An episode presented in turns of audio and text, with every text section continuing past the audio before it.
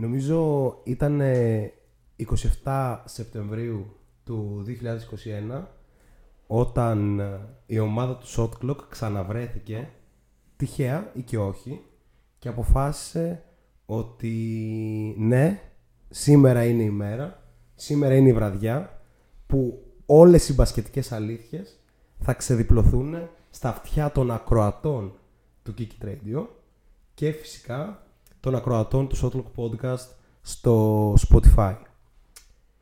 Έτσι λοιπόν, εγώ, ο Νίκος Τσολάκης, παρέα με τον Πρόδρομο BT. που για πρώτη φορά ακούγεται κανονικά έχοντας καινούριο μικρόφωνο το οποίο βέβαια πιθανότατα θα πρέπει να ρυθμίσουμε έτσι ε, για να ξέρεις αυτό με τα levels κλπ. Ναι, ναι, εντάξει.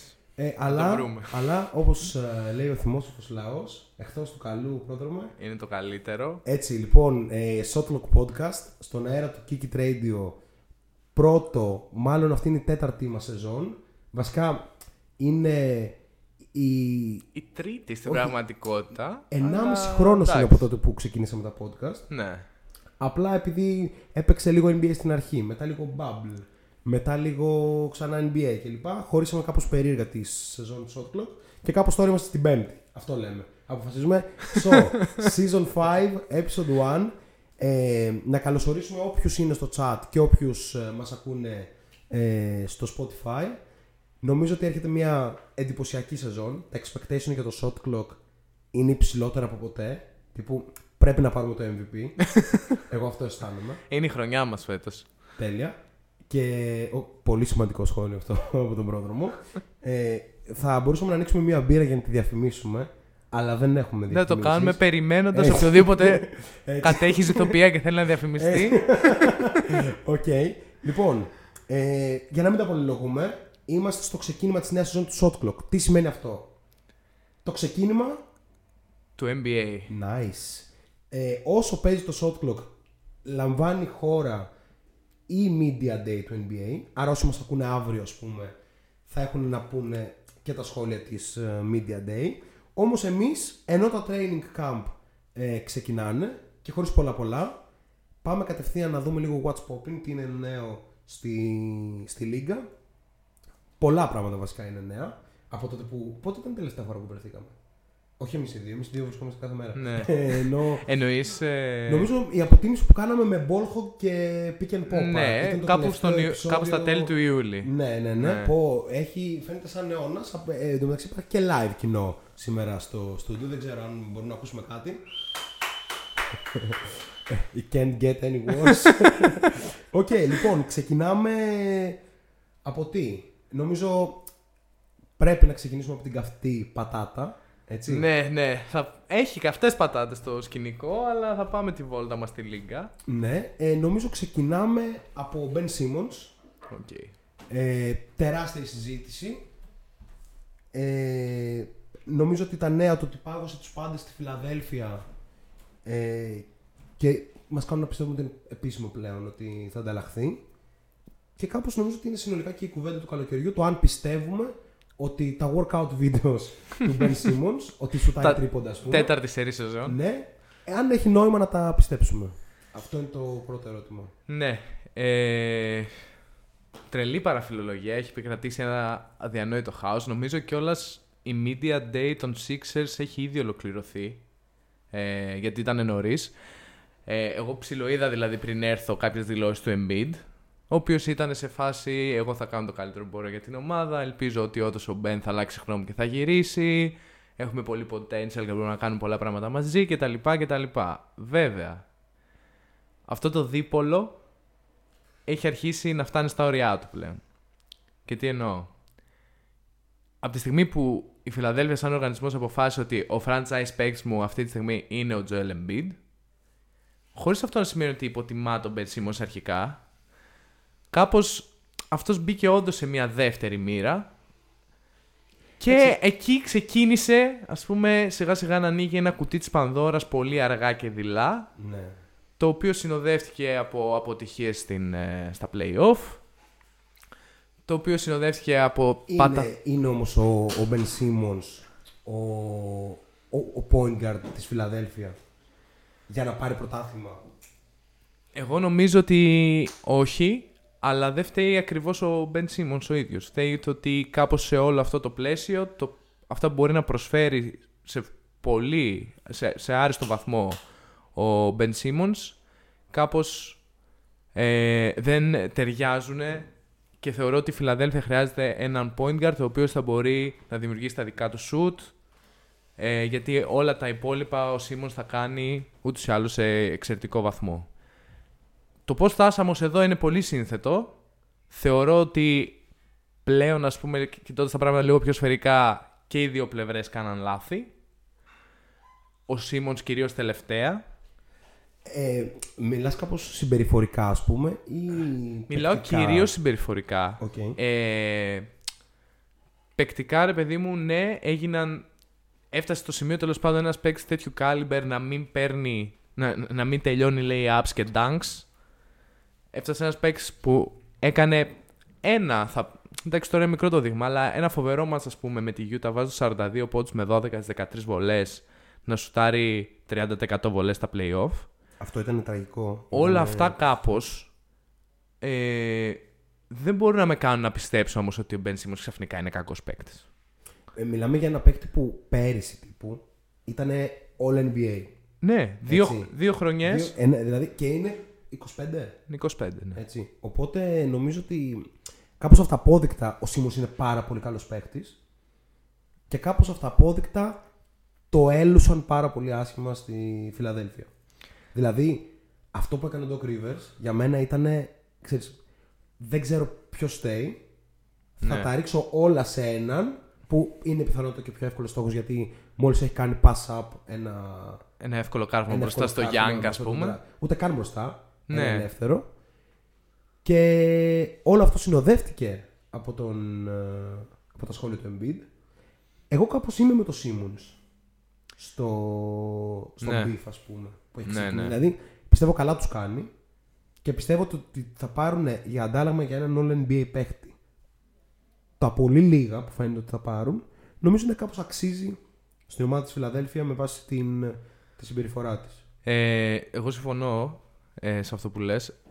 Νομίζω ότι η Φια- η Φιλαδέλφια είναι ένα franchise το οποίο εδώ και πολλά χρόνια συνοδεύει ένα νέφος δράματος. Πάντα κάτι συμβαίνει στη Φιλαδέλφια. Πάντα οι οπαδοί της έχουν κάποιο λόγο να γιουχάρουν μέσα στο γήπεδο και είναι Ναι, και ναι. πολύ Ο- loud ο Embiid κατάσταση. επίσης έχει και... διοχαριστεί ακραία. ναι, ναι, έτσι. ναι, ναι. Και γι' αυτό έκανε και ένα tweet που έλεγε ότι εγώ έχω γιουχαριστεί και ξέρω πώς είναι, ας πούμε, ναι. να γιουχαρίζεσαι. Ε, Βέβαια, δεν το σηκώνουν όλοι με τον ίδιο τρόπο. αυτό. Ισχύει. Επίσης, ε, έβλεπα κάποια στιγμή χθες στο podcast του Reddick. Είχε το Ματί Στάιμπλ και συζήτησαν λίγο απ' έξω απ' έξω στη φάση με το Simmons. Καταπληκτικό podcast. Ναι, Και αυτό. Respect. Ναι. Ε, και ο Τάιμπλ έλεγε. Αρχικά για να βάλω λίγο τα πράγματα σε context έλεγε. Ο λόγος για τον οποίο χάσαμε είναι ότι έκανα foul στην τελευταία φάση Ε, προφανώς, και προφανώς. ξαφνικά, επειδή όλα τα βλέμματα είναι πάνω στον Μπεν, ο Μπεν άφησε το, το κάρφωμα, ας πούμε. Οπότε Ναι. ο, Βασικά, ο αποδιοπομπαίος τράγος Βέ- είναι ο βέβαια, Μπεν. Ο Μπεν δεν έγινε αποδιοπομπαίος τράγος λόγω του, κα- του μη καρφώματος. Λόγω του 0 στα 0, Της- 1 στα 1, της άρνησης. 2 στα 2, Ναι. λόγω της άρνησης να πάρει ε, προσπάθειες βέβαια. Νομίζω ότι αυτό πάει και λίγο στον ε, Doc Rivers. Ότι δεν έκανε κανένα σύστημα που να πηγαίνει ε, η φάση να τελειώνεις στον Ben Simmons. Ήταν όλα κάπως μια φάση που σου λέει ότι ε, ο Simmons είναι facilitator της επίθεσης Ναι. και μετά πηγαίνεις στο dunker spot σαν να είναι ο Dwight Howard, ας πούμε. Τραγική διαχείριση δηλαδή ε, εκ μέρους του, του Rivers. Όπου θέλω να πω κάτι για το Simmons προχω- λίγο πριν προχωρήσουμε. Ότι δεν είναι και τόσο σπουδαίος δημιουργός όσο λένε. Είναι πάρα πολύ καλός. Αλλά αν δεις, κυρίως έχει την τάση να δημιουργεί ελεύθερα shoot για τρεις, έτσι. Γιατί, γιατί κλείνει όλη η άμυνα και δίνει την εύκολη πάσα. Είναι βέβαια εξαιρετικός δημιουργός, αλλά δεν είναι τύπου Draymond Green. Ναι. Ε, ο ο Draymond Green είναι αρκετά καλύτερος ε, σαν δημιουργός. Δηλαδή βλέπει πιο δύσκολες πάσες, ίσως και το execution του είναι πιο δύσκολο. Ο Simmons Ναι. κάνει πιο απλά πράγματα. Δηλαδή, ο Φαντεζής Simmons ήταν νομίζω μόνος στη ρούκη σεζόν του. Ισχύει, ισχύει. Βέβαια είναι έξτρα αποτελεσματικός. Δηλαδή, όταν έχεις έναν τύπο 6'10, ξέρω εγώ πόσο είναι αυτό, Ναι, κοντά 2'7, 2'8, Ναι. πόσο είναι. Ο οποίος με δύο τρίπλες έχει καρφώσει πάνω από Που γίγαντες. βέβαια κοιτούσα τα στατιστικά. Δεν είναι και τόσο καλός, ας πούμε, under the ring. Δηλαδή, κάπως ο Σίμονς φέτος έκανες ένα, έκανε ένα συνολικό drop Ναι, αυτό Επιθετικά. εντάξει, αυτό ισχύει. που αποτυπώθηκε, ας πούμε, και στο κομμάτι. Κυρίως του... η πόντι του, ας πούμε. Εγώ νομίζω το είχαμε πει πέρσι στην αρχή της σεζόν ότι περίμενα ότι είναι η σεζόν που ο Σίμον θα κάνει breakout.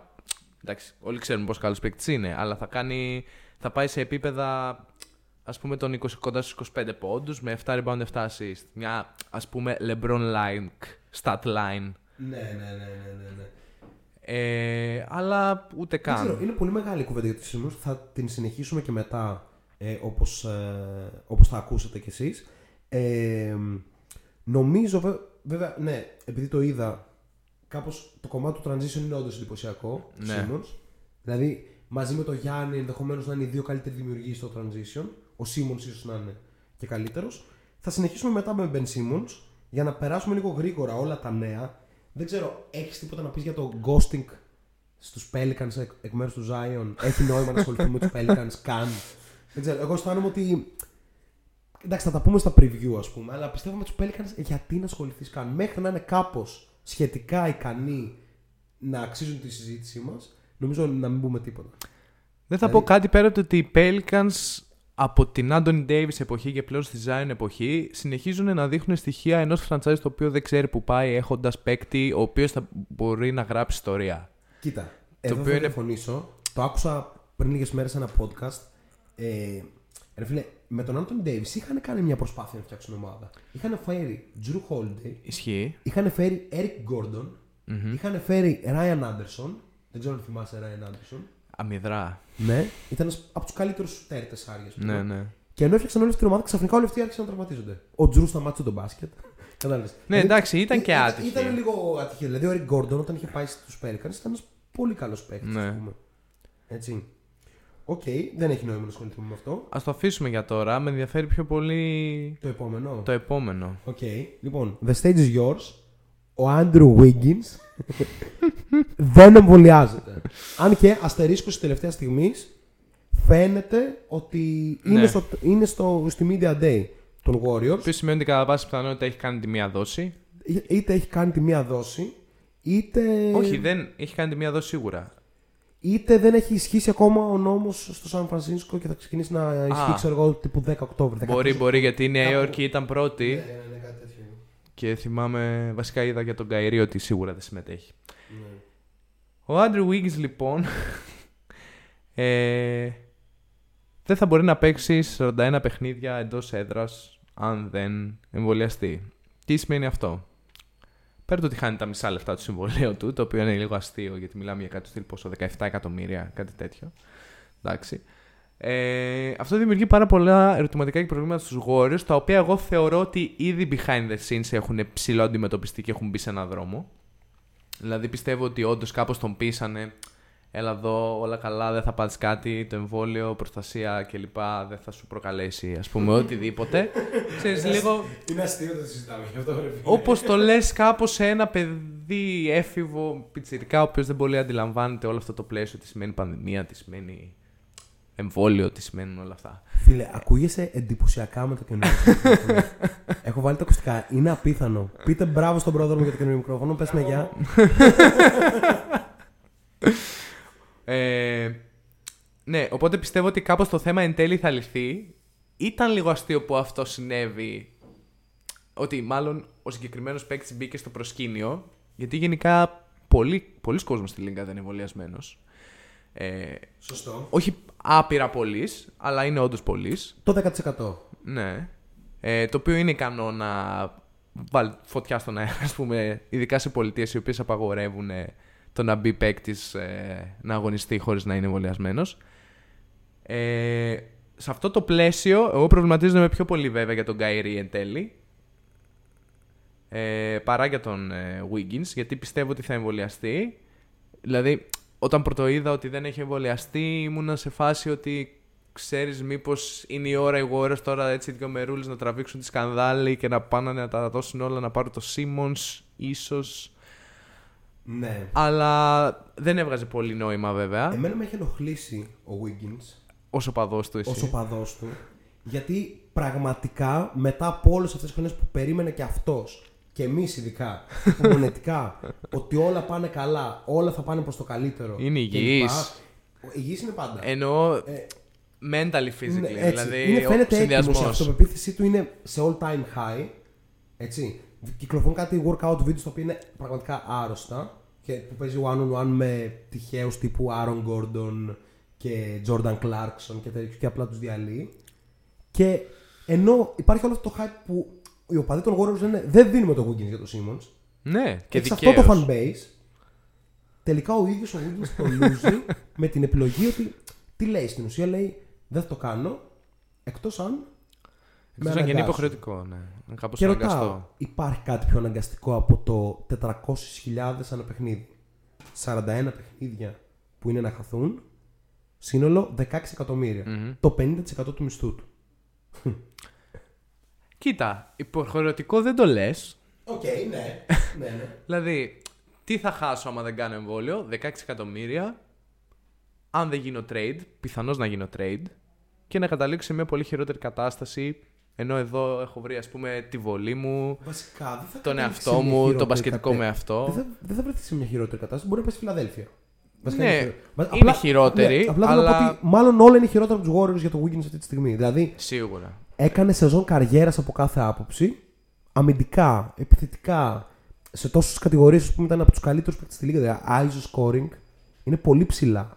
Cut scoring, transition scoring είναι πάρα ναι, πολύ ναι, ναι, ψηλά. είναι πολύ ψηλά. Είναι το 5 στα Χωρίς περισσότερα τον από Clay αυτά. Thompson στην πεντάδα. Μμ. Δηλαδή, μην το lose έτσι. Άντρου, αν ακούς, Αν ακούς, Μην το loses. Shotclub Podcast. σε κετεύω. Σου έχω στείλει μήνυμα στο Instagram. Ελ- Ελπίζω να το Είμαι έχεις- σίγουρος ότι έχεις στείλει μήνυμα στο Instagram. Λοιπόν, επόμενο θέμα. Ε, συνεχίζουμε με Timberwolves. Γιατί Ω, σαν απεί- α- απότοκο Απίστευτα πράγματα. της ανταλλαγής του Wiggins με τον Ντίλο, τόσο νωρίς δηλαδή, ξεκίνησαν οι συγκρούσεις μέσα στους Wolves ε, στο front office. Ε, με αποτέλεσμα, ναι. εκεί που δεν το περιμένει κανένας ή σχεδόν κανένας, ο Γκέρσον Ρώσα να αποτελέσει παρελθόν. Γνώμη. Α, ήταν απίστευτο. Ήταν απίστευτο, αλλά αυτά, ε, βασικά πριν περίπου 3-4 μέρες στο Athletic κυκλοφόρησε ένα άρθρο ακριβώς πάνω με αυτή, ακριβώς σε αυτή τη θεματολογία. Πώς ο Γκέρσον Ρώσας βρέθηκε απολυμμένος τρεις εβδομάδες πριν το training camp, δύο εβδομάδες πριν το training camp. Ε, ρε φίλε, εγώ έχω πάντα στην απορία του μεταξύ. Τους POBO, ξέρω εγώ, President of Basketball Basketball Operations. Operations, yeah. Ναι, ρε φίλε, αυτός ποιος τους απολύει; Ε, η διοίκηση. Μόνο ο Μόνο η owner. διοίκηση, Μόνο- ναι, ναι, δηλαδή, ναι, ναι, ναι. για να φτάσει ο Glenn Taylor που είναι τύπου 700 ετών να ασχοληθεί μαζί σου, κάτι δεν πάει πολύ καλά ή υπάρχει σπιούνος στο front office. Και εγώ πιστεύω ότι Πρόσεξε, πρόσεξε, πρόσεξε. Μπορεί να, να, να χάνεις κάποια facts τα οποία ε, Καλά, σίγουρα. ανε- ανέφερε αυτό το άρθρο στο Α, Athletic. ναι, για- Θα για- δώσω λίγο context Ναι. και μετά πάρει το δώσε λόγο. λίγο- Βρέξε μας με αλήθεια. Λοιπόν, ε, Γκέσον Ρώσας, Σαχίν Γκούπτα και ε, Ράφαλ Στόουν. Αυτή η τριάδα δούλευε στο Houston κάτω από τον Ντάιρελ Μόρεϊ για πολλά χρόνια. Ρώσας με Γκούπτα φεύγουνε. Ρώσας γίνεται GM. Ε, ο Γκούπτα γίνεται VP, Vice President ε, of Basketball Operations. Ο Ράφαλ Στόν με το που φεύγει ο Μόρεϊ πλέον GM στο Rockets, στους Rockets. Τον Ιούλιο και κοντά στον draft, σύμφωνα με το άρθρο, ο Στόν ήρθε σε επαφή με τον Γκούπτα και ήθελε να τον κάνει recruit στους Rockets για καλύτερο ρόλο, βασικά καλύτερο ρόλο, κάπως να είναι ο full δεξιχέρι του GM, ας Ναι, ναι, πούμε, ναι. να μην κάνει, να μην είναι όπως ήταν με το Ρώσας που λίγο Ναι. ο Ρώσας έκανε ό,τι ήθελε. Και αύξηση. Ο Ρώσος ήθελε, ε, όπως το είπες, ο Ρώσος έκανε ό,τι ήθελε. Ναι. Θα συμπληρώσω, ο Ρώσος έκανε ό,τι ήθελε ο Towns. Έτσι. Και τώρα, κοντά λοιπόν στο draft γίνονται αυτές οι επαφές. Ρώσα το μαθαίνει, πλήρης ρήξη με τον Γκούπτα. Τρεις εβδομάδες μετά το απαγορεύει να μπει στο γήπεδο. Respect. Αυτό λέγεται Minnesota Timberwolves. Diversity. Λοιπόν. ο, ο, ο Γκέρσον Ρώσας. Ε, εντάξει, πρώτος Λατίνος. ε, Ε, οπότε παίζει αυτό. Επικρατεί ένα χάος, ας πούμε, μετά. Και κάπως δηλαδή, Ο Γκέρσον παράλληλα. Ρώσας πραγματικά είναι απίστευτο το γεγονός ότι ήταν όντως ο πρώτος Λατίνος general manager. Ο Γκούπτα είναι επίσης Ινδοαμερικάνος. Ναι, ναι. Ήθελε να εκπροσωπήσει το diversity, αλλά ό,τι ακούγεται λένε ότι πραγματικά όχι απλά δεν είναι ένας άνθρωπος που μπορεί να ε, θυμίζει ξέρω εγώ, την συμπεριφορά που θέλουμε. Ξέρεις, όταν. Σαν role model, ας πούμε. Σαν role model, αυτό ακριβώς. Αλλά αντίθετα, έπαιζε μια φάση που έκανε ό,τι ήθελε. Ναι, για την χωρίς να υπολογίζεις ακρίβεια. κανέναν πέρα από τον Downs. Ναι, ναι, για την ακρίβεια δεν ξέρω αν το έλεγε αυτό το άρθρο, αλλά έπαιζε και ένα άλλο άρθρο που κοιτούσα. Που έλεγε ότι είχε εμπλακεί σε συναι- συναισθηματική σχέση με άτομο στον οργανισμό εργαζόμενο. Οπότε έπαιζε conflict τρελό. Και νομίζω ότι αυτό ήταν η η στάβα που ξεκίνησε το ποτήρι. Βέβαια έχουν συμβεί ένα εκατομμύριο άλλα πράγματα. Ναι, ναι, ναι. ναι. Ξεκινώ πέρα από το, το καθαρά μπασκετικό, η σύγκρουση με τον Κούπτα και αυτό το οποίο ακούγεται, δεν μπορώ να το κάνω verify ακριβώς, αλλά Άρα κάπως είμαστε με τον Κούπτα. ναι, στη συγκεκριμένη φάση. ναι, Οκ, ναι, ναι, Να ναι. κάνουμε όμως κλείνοντας αυτό και πηγαίνοντας στα μηνύματα ε, ένα ρεζουμέ του Γκέρσον Ρώσα στο. Ω, μη γελάς, μη γελάς. Δεν είναι τόσο κακό όσο Ναι. νομίζουμε. Δηλαδή, οκ, κάνει όλα τα χατήρια στο Downs. Ο Downs βγαίνει και λέει What the fuck μόλις απολύουν ε, το Ρώσα που είναι κακό για ένα franchise, ρε φίλε, ο franchise παίχτη σου. Που διαφημίζουν παντού ότι ο Towns είναι ο καλύτερος παίχτη όλων των εποχών. ξέρω εγώ στη Μινεσότα. Ε, να μην του λες ότι ξέρεις τι θα απολύσουμε τον μάν σου. Έτσι. Ε, νομίζω ότι ο Ρώσας έχει κάποια πολύ θετικά στο, στην παρακαταθήκη του. Δηλαδή, η ολική αναρρύθμιση που έκανε στο ρόστερ στο draft το περσινό. Πήρε, Βα- ε, που πήρε Jaden McDaniels κλπ. Ε, το πολύ καλό συμβόλαιο στον Ναζ Reed. Τέσσερα χρόνια, 3 εκατομμύρια. Σύνολο. απίστευτο. Έτσι. Ή στο Vanderbilt. Επίσης Ναι, πάρα ναι, πολύ ναι. καλό και που είναι και καλοί παίχτες. Η επιλογή του Edwards, why not, θα μπορούσε Οκ. να είναι λάθος. Και προφανώς το ότι πήρε το Malik Beasley. Που ο Malik Beasley προφανώς είναι απαίσιος σαν τύπος. Έτσι. Είναι σεξιστής, είναι ό,τι χειρότερο μπορεί να υπάρχει. Αλλά ε, σαν παίχτης είναι καλός. Οπότε μπασκετικά ας πούμε, Ναι, ναι, ναι, χρεώνεται οκ. αυτό το συν. Ε, αλλά τα πλην του είναι πολύ βαριά. Το D'Lo trade. Παίρνεις. Να πούμε ότι ο D'Lo είναι καλύτερος από το Wiggins. Α πούμε ότι είναι που δεν είναι.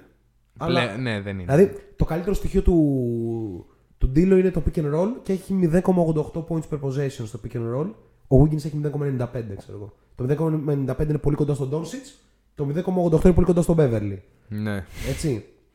Ε, ας πούμε όμως ότι είναι, ότι είναι λίγο καλύτερος. Έτσι. Και τον Κουμίγκα. Για, το, για τον Ντίλο. ναι, αυτό ήταν Και, βαρύ. και να πεις ότι το συμβόλαιο Αυτό του... ήταν βαρύ- και να βαρύ πεις γιατί ότι το συμβόλαιο ξέραμε του τι Wiggins δεν παίζει. είναι καλό. Να πεις ότι το συμβόλαιο του Wiggins δεν είναι καλό. Του Ντίλο. Το Ντίλο είναι. Πω. Και πες και κάτι άλλο. Το availability, ο άλλος τουλάχιστον σου έπαιζε 80 παιχνίδια. Ο Ράσελ ήταν καλός όταν ερχόταν από τον πάγκο σαν ο πραγματικός του Ρούμπιο. Ναι. Ένα. Δύο. Ο Ντάριο Σάριτς από τους υποψήφιους για έκτος παίκτης πέρυσι και ο Κάμερον Τζόνσον από τους υποψήφιους για έκτος παίκτης πέρυσι έγιναν και οι δύο Τζάρετ Κάλβερ.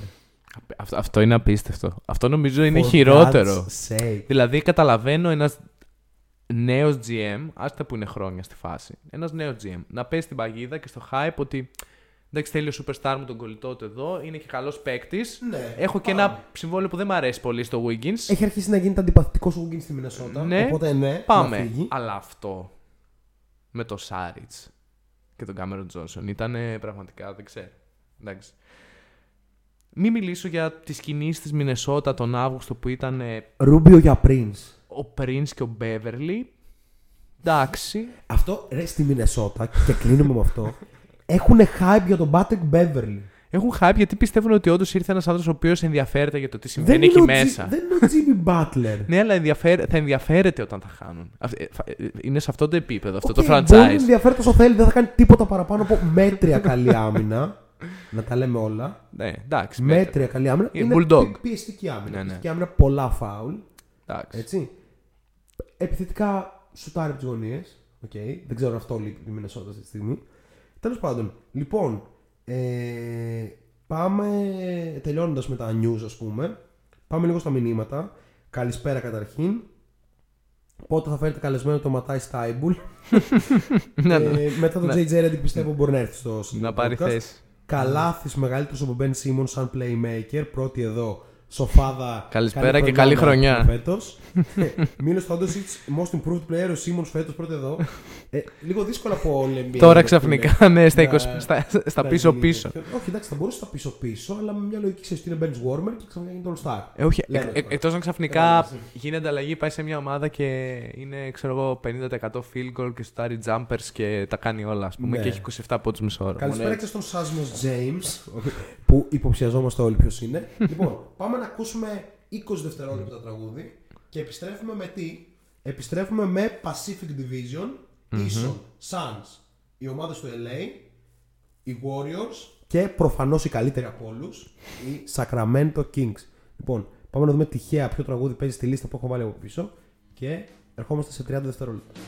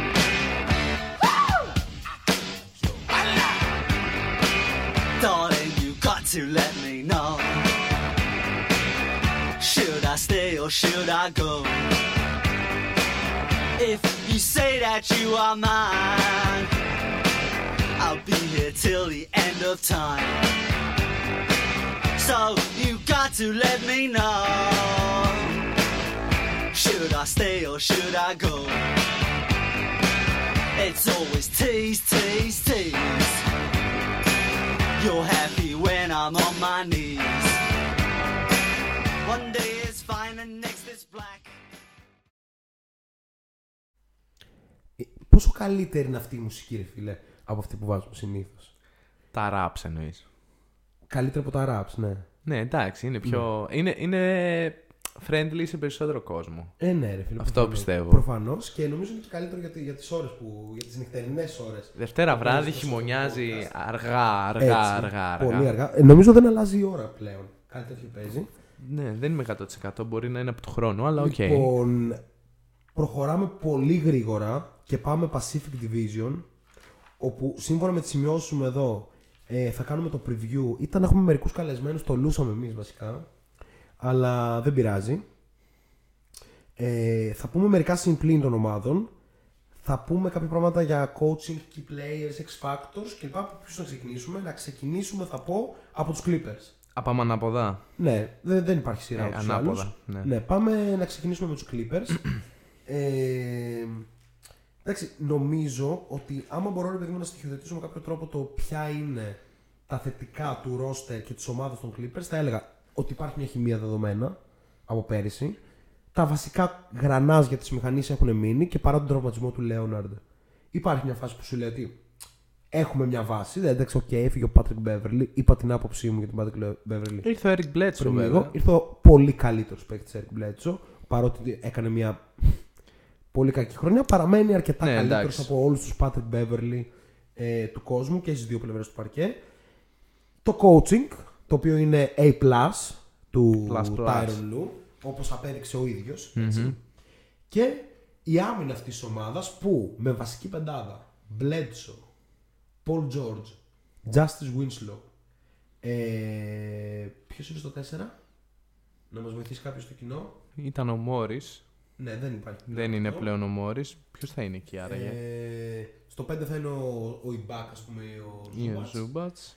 Ναι, υπάρχει ένα ενδεχόμενο ο Τέρεν Μάν βασικός και ένα Πολ Τζόρτ στο 4 σε ένα κρέα. Ναι, εντάξει, κάπως 4 γκάρτ και. Ναι, ναι, κάτι τέτοιο. Βασικά, όλη, όλη τη χρονιά θα πάνε με τύπους small ball. Ναι, ναι.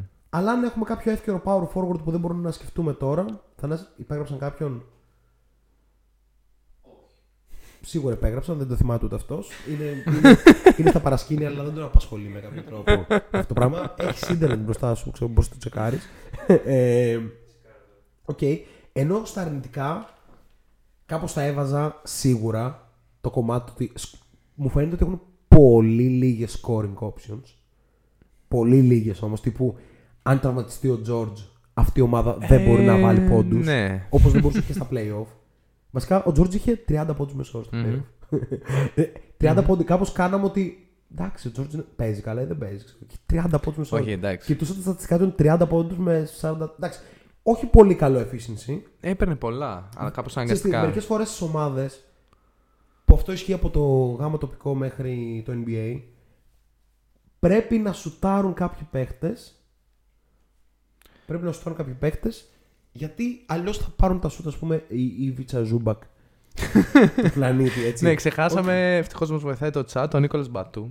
Ναι, Νίκ Μπατούμ, ναι, ναι, ναι. ναι, Όπως ναι, και τον εννοείται. Χάρντενστάιν. Εντάξει. Σαν backup, Και- για και- λίγα ναι, λεπτά. ναι, εντάξει. Ναι, ναι, οκ. Το- Ο Μπατούμ είναι το θέμα. Ναι. Ναι, που δεν είναι δεδομένο ότι ο Νίκολας Μπατούμ θα είναι guaranteed βασικός στη regular season. Νομίζω εντάξει, ο Λου θα, θα παίξει εκεί Ε, θα παίζει μια αλχημία φάση, ναι, τρελή. γιατί και το roster Ναι, πάλι ναι. έχει ρε παιδί μου τα θεματάκια. Δηλαδή μπορεί, μπορεί και ο Reggie Jackson να ξεκινάει βασικός ο οποίος πήρε το συμβόλαιο που ήθελε μετά από μια πάρα πολύ καλή σεζόν, ειδικά Συμβιβάστηκε. στα playoff. Ε, Θεωρώ. Είχε, είχε το χαστούκι της μοίρας που σου λέει δεν είσαι superstar.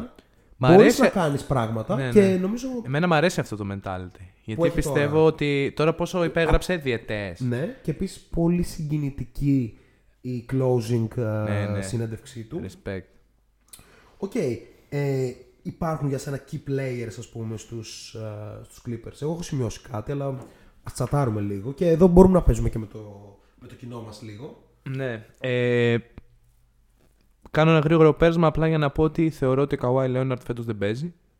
Ε, είναι Ε, προσωπική μου πραγματικά πιστεύω ότι εκτίμηση. αν υπάρχει ένας παίχτης που δεν παίζει είναι ο Λέοναρντ. Ναι. Αν και, ξέρεις, αν πάνε μακριά στα playoff που δεν το εκτιμώ, θα τα πούμε και στα preview που έρχονται στο YouTube. Έτσι. λοιπόν, ε, βασικά το projection είναι ότι θα είναι έτοιμος κάπου τον Απρίλη. Ωραία. Ε, τι σημαίνει βέβαια έτοιμος για το Kawhi Leonard είναι λίγο διαφορετικό από το τι σημαίνει για τον οποιοδήποτε άλλο παίκτη. Δηλαδή είναι ένας άνθρωπος ο οποίος ως αθλητής πάντα πρόσχε υπερβολικά το σώμα του. Από το Σαν Αντώνιο εποχές ακόμα είχε άπειρα μας τα οποία έχανε Είναι απλά επειδή ο είχε επίσημος ενοχλήσεις. ιδρυτής του Load Management. Είναι ο επίσημος ιδρυτής του Load Management. Παρότι Ο- το ο- έχουν κάνει κι άλλοι. Ναι, ναι, είναι ναι. ο ιδρυτής. Όντας ακόμα πιτσιρικάς, ας πούμε, σχετικά τότε στο Σαν Αντώνιο, υπήρχαν συνεντεύξεις που έβγαινε ο Τόνι Πάρκερ και έλεγε ότι κάπως αυτό δεν παίζει. Ναι. δεν μπορεί να λες, άμα ενοχλεί λίγο ο αστράγαλός μου, δεν παίζω. Και να κάτσεις μια εβδομάδα, ας πούμε, διακοπές. Διακοπές. Ναι. Κατάλαβες. σε ένα τέτοιο πλαίσιο. Ε, θεωρώ ότι φέτος κάπως ο Καουάι όντως δεν παίζει. Ωραία. Καλά, ε, να πω ότι λέγοντας για key players απαγορεύεται να λέμε τους απόλυτους superstar των ομάδων. Ναι, Δηλαδή, όχι, ξέρεις, ήθελα για τους να κάνω Lakers, απλά ένα- ε, key player LeBron James. ναι, οκ. Ήθελα για, να κάνω για απλά. τους Golden State Warriors, key player και Von Looney. Ναι, Ναι, το ναι, ναι, ξέρουμε. ναι, ναι, ναι. Ήθελα να κάνω απλά το πέρασμα, ξέρεις, να το Τι αναφέρω είναι, για να Γιατί φύγει. λέω και Von Looney και συμφωνείς ρε φίλε. ναι, ναι, ναι. Ε, για να περάσουμε στη συνέχεια. Ναι, λοιπόν, Ε, να πούμε λίγο για το, για το roster έτσι όπως διαμορφώνεται γιατί έχει γραφτεί και στο chat. Μμμ. Ε, έχουν πάρει σε non-guaranteed συμβόλαιο τον Harry Giles. ναι. Πάρα πολύ ωραίο, Ωραίο. ρίσκο. Ο Χάρι Giles έκανε φανταστική σεζόν στο Σακραμέντο. Ξεκίνησε την pre-season πέρυσι, αν θυμάσαι, με δύο μάτς 20-18, 20-19 και κάπως χαντακώθηκε για να παίζει ο Ένες Καντέρ στη διάλυση του Portland. ναι. Ε, έχει μια ευκαιρία εκεί, δηλαδή μπορεί να πάρει με τους τραυματισμούς που έχει ο Ιμπάκα συνέχεια, μπορεί να πάρει χρόνο από τον Ζούμπατς. Έτσι. Ε, και προφανώς ο Justice Winslow, ο οποίος όλα για όλη του η καριέρα είναι η φετινή σεζόν. Εγώ γι' αυτό θα Δεν τον περι- έβαζα ως Key player. key player wildcard. 100%. 100%. Δηλαδή. Πάρα πολύ καλός παίχτης. Ναι, ναι, ναι, ούτως ή ναι. άλλως. Πολύ αντίληψη. Ε, πρέπει κάπως ο Eric Bledsoe Βασικά πιστεύω ότι ο Λου μπορεί να εκμεύσει αυτό το πράγμα σε ένα παίκτη έμπειρος σαν τον Eric Bledsoe, ο οποίος κάπως λίγο τα τελευταία δύο χρόνια έχει χάσει λίγο το ποιος είναι. Να, να του πει, εσύ δημιουργείς και τελεία. Ό,τι Ε, μπο- όσο μπορείς, σε αυτό το Υπάρχουν- πλαίσιο. Υπάρχουν ερωτήματα δηλαδή. Ποιος είναι ο δεύτερος σκόρερ; Δηλαδή, ο George δεδομένα πάει για MVP σεζόν. Ναι. Αν θέλουν να μπουν κάπως στα play-off, όπως γράφουν και στο chat, και δεν πάνε για play-in. Γιατί εγώ τους τοποθετώ. Πού για τους να δω έχεις; λίγο. Ε, Ένα sneak peek στη λίστα ένα μας. sneak peek για αυτό που έχετε στο YouTube. 45-38 πιστεύω. Τους έχω Ε, στις... 45-37 κιλό το ναι, βγαίνει τους, το έχω, μάτς. τους έχω στις 44 νίκες. Ωραία. Ως Είτε έβδομους. Α, εγώ 8 45-37. Ναι. Ε, και όλο αυτό αν ο Τζόρτζ είναι υγιής. Αλλιώς Ναι, ε, ναι, λο- εννοείται lottery αυτό. Team, προφανώς. Ε, είναι ένα roster κάπως με πολύ ωραία pieces. Μμμ. Η επιλογή του Winslow εφόσον είναι υγιής είναι πάρα πολύ καλή. Για, ειδικά για την κατάσταση του Leonard δεν μπορείς με minimum να βρεις παίκτη σαν τον Winslow. Έτσι δεν είναι; Ναι, ναι. Ε, ο οποίος ξέρει τι κάνει. Πάει να, σ- να παίξει και να πληρωθεί. Μμ. Έτσι. Η- Ο Τάιρον Λου είναι ένας προπονητής που μπορεί να δώσει μια τέτοια ευκαιρία. Ε, Όχι απλά να τη δώσει. Εγώ πιστεύω ότι ξέρει και τα steps και ο για Μπατούμ να σε ήταν φέρει αυτό, σε Ναι, θέση. και ο Μπατούμ, πολύ σωστό. Ναι. Για- Και, και εκείνη νομίζω η, η όλη μαεστρία. Δηλαδή δεν είναι μόνο ότι είναι φοβερός coach σε πραγματικό χρόνο. Φοβερός στο να στήσει την ομάδα. Φοβερός στο να έχει χαρακτήρα η ομάδα από την αρχή στο τέλος και να μάθει και να χτίζει πάνω σε αυτό. Είναι το ότι όντως μπορεί και εκμεύει ας πούμε, από τους παίκτες του αυτά τα οποία έχει σχεδιάσει κάπως από την αρχή της σεζόν. Ότι εγώ από αυτόν θα πάρω αυτόν, από εκείνο Ναι, εκείνο ναι, και ναι, θα ναι, πάω ναι. να παίξω αυτό. Ακριβώς, ακριβώς. Ε, ναι, από την άλλη, μπορείς να μου απαντήσεις λίγο σε αυτό. Ποιος είναι ο δεύτερος σκόρερ. Ενώ είναι όλα πολύ καλά δομημένα, όντως, δεν πιστεύω ότι θα είναι ο Reggie Jackson, αλλά δεν θέλω και να πιστέψω ότι θα είναι ο Eric Bledsoe. Ναι. Γιατί πέφτει στους 15 ο δεύτερος σκόρερ. Ο Winslow δεν είναι σκόρερ ούτως ή άλλως. Ο Batum δεν το συζητάμε καν. Οπότε μιλάμε κάπως για ένα παίκτη που θα βάζει 18 πόντους.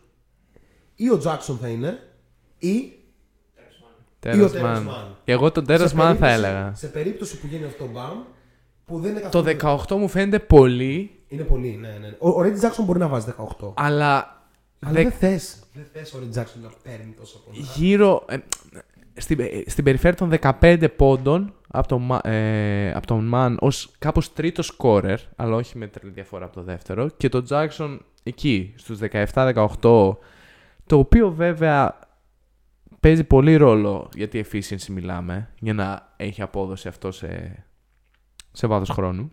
Ναι. Δηλαδή, άμα ο Man, ε, αν ο Man, λέω, αν ο Jackson πρέπει να πάρει 20 shoot, Ω, αυτό δεν δεν βγαίνει. Δεν βγαίνει. Επίσης, μην ξεχνάμε ότι το καλό run των Clippers πήγε με 7 άτομα rotation. ναι. Δεν βγάζει regular season έτσι. Μμ. Και δεν υπάρχει depth σε αυτό το roster. Οπότε, εγώ αυτό που βλέπω είναι Ty Lue Basketball, έχει βαθύ playbook, ν- εξυπηρέτηση αυτού και αρκετοί παίχτες στους 12 με 16 πόντους. Δηλαδή να δούμε τον Man να κάνει το άλμα στους 12 πόντους, ο Bledsoe να είναι στους 15, ο Jackson στους 16, Ο George 25, ας ο Ibaka πούμε. στους 12, ο George όσο πάει, όσο πάει. Ελπίζω η Μπάκα να είναι υγιής γιατί πραγματικά μου Ναι, έχει τον έχουν λείψει. ανάγκη. Άρα ο X Factor μου είναι ο Terence Mann. Ναι, και ναι, νομίζω ξεκάθαρα. όλων. Πολύ, αισθάνομαι κάπως ωραίο που ήταν και πέρυσι ο Terence Mann X Factor. Και κάπως Ισχύει. φάνηκε, δηλαδή εκεί που δεν υπολογιζόταν. Και θα δούμε αυτό. Το Iron Lou τα είπαμε. Και τι περιμένουμε, είπαμε. 45-37, 44-38 εσύ. Θέση 7-8 κάπως Ναι. borderline playoff με... Και play, αν ας αποφύγουν πούμε. για- με κάποιο τρόπο το, τους ε, Lakers, you never know.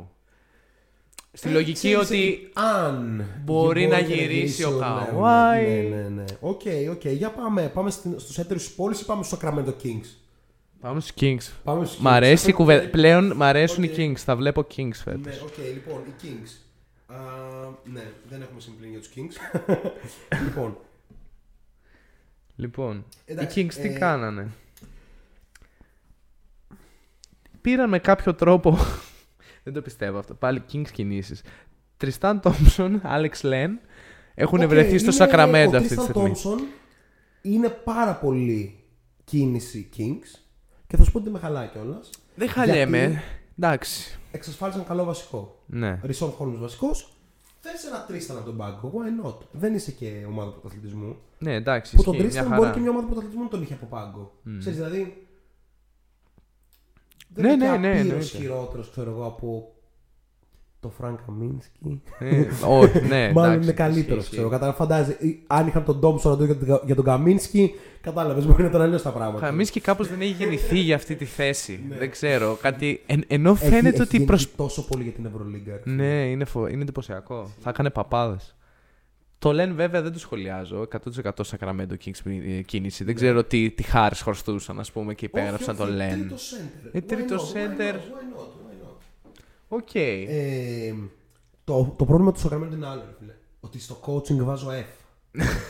Ο Ε, Luke ε, Walton προκαταβολικά. είναι ο χειρότερος προπονητής που έχω δει σε όλη μου τη ζωή. δεν κάνει απολύτως τίποτα. Κουβαλάει στις πλάτες του ένα 24-0 των Warriors επειδή ήταν η καλύτερη ομάδα όλων των εποχών. Ξέρω, εκεί πέρα. δεν έχανε με τίποτα. Ναι. Έτσι. Δεν έχω δει άλλη φορά ομάδα που να βλέπω συνεχόμενα μάτς και να μην καταλαβαίνω τι κάνουν στην άμυνα και τι στην επίθεση. Δεν κάνουν τίποτα. Απλά υπάρχει ο Χάρισον Barnes εκεί πέρα, Ευτυχώς. που είναι μια σταθερά, και ο Ντιάρον Φόξ που κάνει το show του. Ναι, ναι. Και όλοι οι υπόλοιποι κάπως είναι τέτοιο. Κομπάρσι. Ήρθαν τα παιδιά από τον draft πέρυσι ο Ταϊρή και φέτος ο Ντεβιόν, οι οποίοι είναι σκέτη καύλα. Ισχύει. Και- Είναι ο λόγος για να δεις Σακραμέντο Ναι, φέτος. Και κάπως σώζουν την κατάσταση. Κάπως η πεντάδα Fox, ε, Ταϊρή, ε, Μίτσελ. Θα παίζουν και οι τρεις μαζί; Ε, δεν ξέρω. Δεν όλα τα ζάρια Αν και ο μέσα. Μίτσελ παίζει πολύ παραπάνω από το ύψος του, με το πόσο δυνατά παίζει κλπ. Barnes και Holmes. Barnes. Αυτή η Α, πεντάδα. Θα πάει του Χάρισον Barnes στο 4 ας πούμε και να Ναι. είναι ultra επειδή ο Χαλιμπέρτον είναι και λίγο ψηλός. Οκ, θα μπορούσα, μπορεί και να το δούμε λίγο. Μπορεί να δούμε αναγέννηση Marvin Bagley. Τρίτη σεζόν δεν είναι, τέταρτη. Τέταρτη σεζόν. Εντάξει. Ρε φίλε, είχε τραυματισμούς, Ναι, έκατσε εντάξει. ο COVID, είναι και ο πατέρας του που τον ενοχλεί συνέχεια. Παίζει και στους Kings, δηλαδή είναι ελαφρυντικό. Καταλαβαίνεις. ναι, ρε παιδί μου, κάπως, Ναι. αλλά όλα Δηλαδή, αυτά. Θα μπορούσα να το δω για πεντάρι το Marvin Bagley. Και σίγουρα όχι για τεσσάρι. Ναι, αυτό λέω. Εγώ εκεί ήθελα να σχολιάσω. Τέσσερα χρόνια στη Λίγκα 3 πόσα είναι. Δεν ξέρω ακόμα τι θέση παίζει. ναι. Δηλαδή και με τον ερχομό του ε, Thompson και του Λεν, εμένα μου δείχνει ένα πλάνο ότι ή πάει για trade ή θα παίζει το 4 αποκλειστικά. Για να τσεκάρει λίγο για τους ε, Clippers στο roster αν έχει φύγει ο, ο Μάρκους Μόρις. Είμαι σίγουρος ότι έχει φύγει Κι εγώ. και νομίζω ότι έχει πάει στους Hit. Για, για να τσεκάρει λίγο ο, ο Περατέρ και όσο συνεχίζουμε. Όχι, δεν μπορούμε να δούμε αναγέννηση Marvin Bagley. Το σέβομαι. Ναι, και εγώ το Είναι- σέβομαι. ξέρεις, είναι άποψη. Ξέρεις, ναι, μπο- το βλέπω. Ε, το το Κοίτα, ακούω όχι, Θα αυτό. μπορούσε να το αναγέννηση Marvin Bagley, ξέρεις πού. Σε μια ομάδα τύπου Bucks. Ε, ξέρεις, σε μια ομάδα που κανείς δεν ζητάει τίποτα από αυτόν. Του λένε απλά μπες, παίξε μπάσκετ και βλέπουμε τώρα. Ας, μην, μπου- ας πούμε ότι δεν σε διαλέξαμε πάνω από τον Doncic και τον Young Πω, πω, και τον Jaren Jackson πω, Jr. πω, πω, πω, πω, πω. Λοιπόν, Αχ. Εντάξει, εκεί players έχω Tyrese Halliburton και Davion Mitchell. Ε, ναι, λίγο ε, αυτό κάπως και X Factor εύκολα. έχω βάλει τον Bagley απλά και μόνο γιατί πρέπει κάτι να λέμε για τον Bagley. Θα τα πούμε όμως και σε λίγο για τον Bagley. οπότε Ναι. Δεν προχωράμε λοιπόν. Fast forward. Lakers. Α, α. Ο Μάρκος Μόρις είναι στους Clippers όπως μας ενημερώνει το Control. Γιατί για κάποιο λόγο εγώ ήμουν Εντάξει, τόσο σίγουρος ότι. έχει φύγει. Παραμένει στους παίκτε του Εύρους 12 με 17 πόντους. Ναι, Όχι, όχι, δεν υπάρχει λάθος στο NBA. Τέλεια. ακόμα. ναι, ισχύει. Ε, ευχαριστούμε, ε, Ευχαριστούμε το τον Control, operator. Το Control. Το Control καλύτερο από το Operator. ρε φίλε. Το Operator δεν δεν ξέρω καν τι σημαίνει. ρε φίλε. Είναι ο operator, αυτός που, που παίζει τη φάση, ναι. Οκ, οκ. Που διαχειρίζεται το Λοιπόν, σκηνικό. LA Lakers. Ε, Ωραία, μια καινούργια μια ομάδα καινούργια ήρθε στη ομάδα. Λίγκα. Πάρα πολύ σωστό το ότι άλλαξε αυτή η ομάδα. Γιατί πέρυσι όλοι αυτοί κουβαλούσαν άτυχο ότι είμαστε πρωταθλητές. Αλλά νομίζω Αλλά δεν ήταν ούτε μισή. τέσσερα άτομα ήταν πρωταθλητές, νομίζω. Οπότε chill. Ε, έχω εδώ πάρα πάρα πολλά συν. Δηλαδή, έχω στο συν regular season team. Ναι. Powerful bench. Ναι. Scoring depth. Θα τα πούμε τώρα όσο πάει. Ε, μέγεθος. Περιττό να το σχολιάσουμε. Ε, εμπειρία. Ε, ξέρω λί- εγώ, λίγη. έχουν 55 all-star εμφανίσεις. Λίγη, ξέρω λίγη. εγώ, όλοι μαζί. Λίγη εμπειρία έχουν. Ναι, εντάξει. λίγη εμπειρία υπάρχει. Ε, στα αθλητικά εδώ γράφω ε, LeBron. Ποιος είναι ο κύριος; ναι, και shooting, γιατί έχουν μια ομάδα τύπου με άπειρους παίκτες πάνω από 40% τρίποντο. Και στα αρνητικά έχω το durability, δηλαδή την ικανότητα του να μπορείς να παίξεις στου αγώνες, που ξεκινάει από το superstar του Anthony Davis. Καταλήγεις στον LeBron, συνεχίζει με τον LeBron που έχει χάσει πολλά μάτια τα δύο τελευταία χρόνια πλάκα στην πλάκα. ναι. Και θα πρέπει να συζητήσουμε πώς πρέπει να πάνε σε ένα load management σοβαρό, παρότι ο LeBron θέλει πάντα να παίζει. ναι, ναι. Και ε, καταλήγει προφανώς σε Ραζόν Ρόντο, σε Kendrick Nunn. Όλοι αυτοί είναι παίκτες που ξέρεις, μία παίζουν, μία δεν παίζουν. Έτσι. Ε, και στην άμυνα συγκεκριμένα η τριάδα Kendrick Nunn, Malik Monk και Carmelo Anthony. Θα προσθέσω και DeAndre Jordan. Ναι, σε ναι, περίπτωση που ξεκάθαρα. αυτοί μοιράζονται το παρκέ, το defensive rating θα εκτοξεύεται στο 140. Ενώ όλοι οι άλλοι προφανώς είναι ικανότατοι Ναι, ναι. να το κρατήσουν. Ε, Λοιπόν, πάρα πολλά σχόλια. Σύ- Πες. σύντομο input από πάλι Athletic πριν κάνα δύο ώρο. Ε, reported starting lineup για τους Los Angeles Lakers φέτος. Russell Westbrook, LeBron James, Trevor Ariza, Wayne Ellington, ε, Anthony Davis. Anthony Davis το 5 είναι το ε, lineup. Δεν ξέρω αν θα ξεκινάει με αυτό ή θα κλείνει με αυτό, αλλά μάλλον για να βγαίνει έτσι report, σκοπός είναι να ξεκινάει με αυτό στην Στο αρχή. 4 ποιος είναι; Ο Davis. Όχι. Όχι, ο, ο Μέλο. Πρακτικά ο LeBron. Α, Λεμπρόν Ε, Αρίζα. Αρίζα, Οκ, εντάξει, τώρα αυτά είναι Ellington. και λίγο δεν έχει ξεκινήσει το training camp και συζητάμε για τη βασική Ναι, ναι, ναι, ναι. πεντάδα. Αλλά νομίζω ότι κάπως συμβαδίζει με αυτό το οποίο λέγαμε από τη στιγμή που ήρθε ο Westbrook, ότι ο LeBron πάει κάπως λίγο σε πιο point forward ε, Ναι. θέση. Ε, ό,τι βίντεο έχω δει έχει χάσει 15 κιλά. Εντάξει, ο Λεμπρόν, ο Καρμέλο και αυτοί οι full έμπειροι και full μεγάλοι παίκτες κάθε χρόνο εμφανίζονται λίγο έτσι και μετά είναι bulldog στην. ε, Ναι, ναι, ναι. Απλά ε, φαίνεται όντως πολύ Αν πάει στο αδύνατος. 4, δεν βρίσκω λόγο να κάνει slim down. Απλά είναι Ε, κάτι που σχολιάζει το ESPN κάθε χρόνο τέτοια εποχή. Νομίζω. Θα, ο Λεμπρόν πιστεύω θα είναι στα Οκ. κιλά του όταν ξεκινήσει η σεζόν. Δεν ξέρω, εγώ ήταν το eye test καθαρά ναι, ναι. το δικό μου. Δεν, ε, πι- ναι, πι- πολύ πιθανό απλά να βάλει Ναι, δεν όγκο βρίσκω λόγο. μέσα σε ένα μήνα ναι, και. Προφανώς, δεν βρίσκω λόγο. Να πω κάτι. Χωρίς τον Davis στο 5, αυτή η υπερομάδα γίνεται OK ομάδα. Διαλύεται το spacing. Spacing που δεν σχολιάσαμε πριν για τους Clippers. Είναι πολύ κακό στους Clippers. Έτσι, Bledsoe. Ούτε καν ο Reggie Jackson δεν είναι καλός σουτέρ.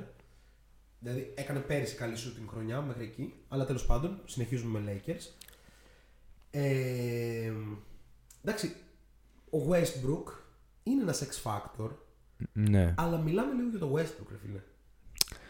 Δηλαδή, Παίζει σκληρή υποτίμηση το Westbrook. Σκληρή υποτίμηση. νομίζω όχι. Νομίζω για το Westbrook ναι, αλλά για τους Lakers όχι. Δηλαδή, ο Westbrook είναι ένα γρανάζι της μηχανής που αν έχει 18 πόντους και 10 assist, που μπορεί να τα έχει βγαίνοντας από το κρεβάτι του, Μμμ. και κάτι σε 7 rebound, που μπορεί να τα έχει τύπου με τον ίδιο τρόπο, εντάξει, είναι plus. Είναι plus γιατί και το shooting υπάρχει, είναι ξεκάθαρο. Δηλαδή έχεις τον Davis στο 5. Ο Davis είναι ένας παίκτης που δεν τον αφήνουν ελεύθερο. Δεν έχει σημασία πόσο σουτάρει το Δεν κοιτάς το πόσο στον Davis. Δεν μένει ελεύθερος. Ναι. Ο Αρίζα μπορεί να σουτάρει. Ο Ellington είναι από τους καλύτερους σουτέρ στη λίγα. Ο Μαλίκ Μοκ δεν το πιστεύω, ρε φίλε. Ότι ο Μοκ υπέγραψε μήνυμα. Δεν το πιστεύω. Πήγε για το ride. Είχε- Ήθελε να παίξει με όλα του τα είδωλα. Πήγε εκεί. Ρε φίλε, δεν είναι. Ξέρεις τι, αυτές οι ομάδες, οι Lakers, οι, οι Nets, πολλές ομάδες βασικά, που έχουν το, ξέρεις, αυτό το, το εμπορικό και τα λοιπά και πόσο μάλλον όταν είναι ένας LeBron James στην ομάδα και όλοι θέλουν να πάνε να πάρουν πρωτάθλημα. Μμμ. Αλλά ο- όχι ο Malik Monk, ρε φίλε, στα 24. Εγώ έχω μια. Είχε 12 πόντους Ναι, ναι. μέσω όρο πέρυσι σε μια ομάδα που κόντεψε να μπει στα Ε- play. Έχω μια Δεν θεωρία είχε γενικά. Ότι πιστεύω ότι κάπως το Monk και Nan δεν πάρθηκαν εντελώς τυχαία. Υπάρχει ένα πλάνο που λέει ότι ο LeBron πάει στη σύνταξη, ο Westbrook δεν θα υπάρχει το συμβόλαιό του σε ένα-δύο χρόνια. Αν κάπως αυτοί μείνουν και σε δύο χρόνια έχουν δείξει και έχουν ανέβει κιόλας να υπογράψουν καλά συμβόλαιο και να πλαισιώσουν μια ομάδα η οποία θα έχει ως κέντρο πλέον τον AD. Ναι, οκ. Μαζί με τον Ωραίο- THT που ωραίο- έρχεται. Ωραίο πρόθεσμο πλάνο, οκ. Όχι. Όχι, Όχι. δεν εννοώ αυτό. Αυτό θα δεν πω στον ξέρω. οπερατέρ, ελπίζω να μην ακούστηκε αυτό στο μικρόφωνο. ναι, να πω κάτι πάντως. Ρε φίλε, ε, ο, ο Ναν, ας πούμε, ο οποίος έχει περάσει και λίγο στα ψηλά η υπογραφή του. Ναι. Πάνω κάτω ήταν ο βασικός point guard των Heat.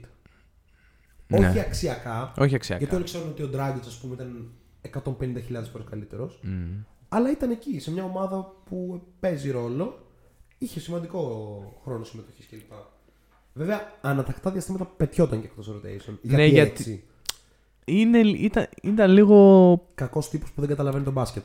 ναι. όχι. Ε, κακά selections. Αναδιαστήματα. Σκληρά κακά selections όμως. Τύπου pull-up τρίποντο σε set παιχνίδι, Οι ξέρω. φίλοι των Lakers όσο καλά και να περάσουν φέτος.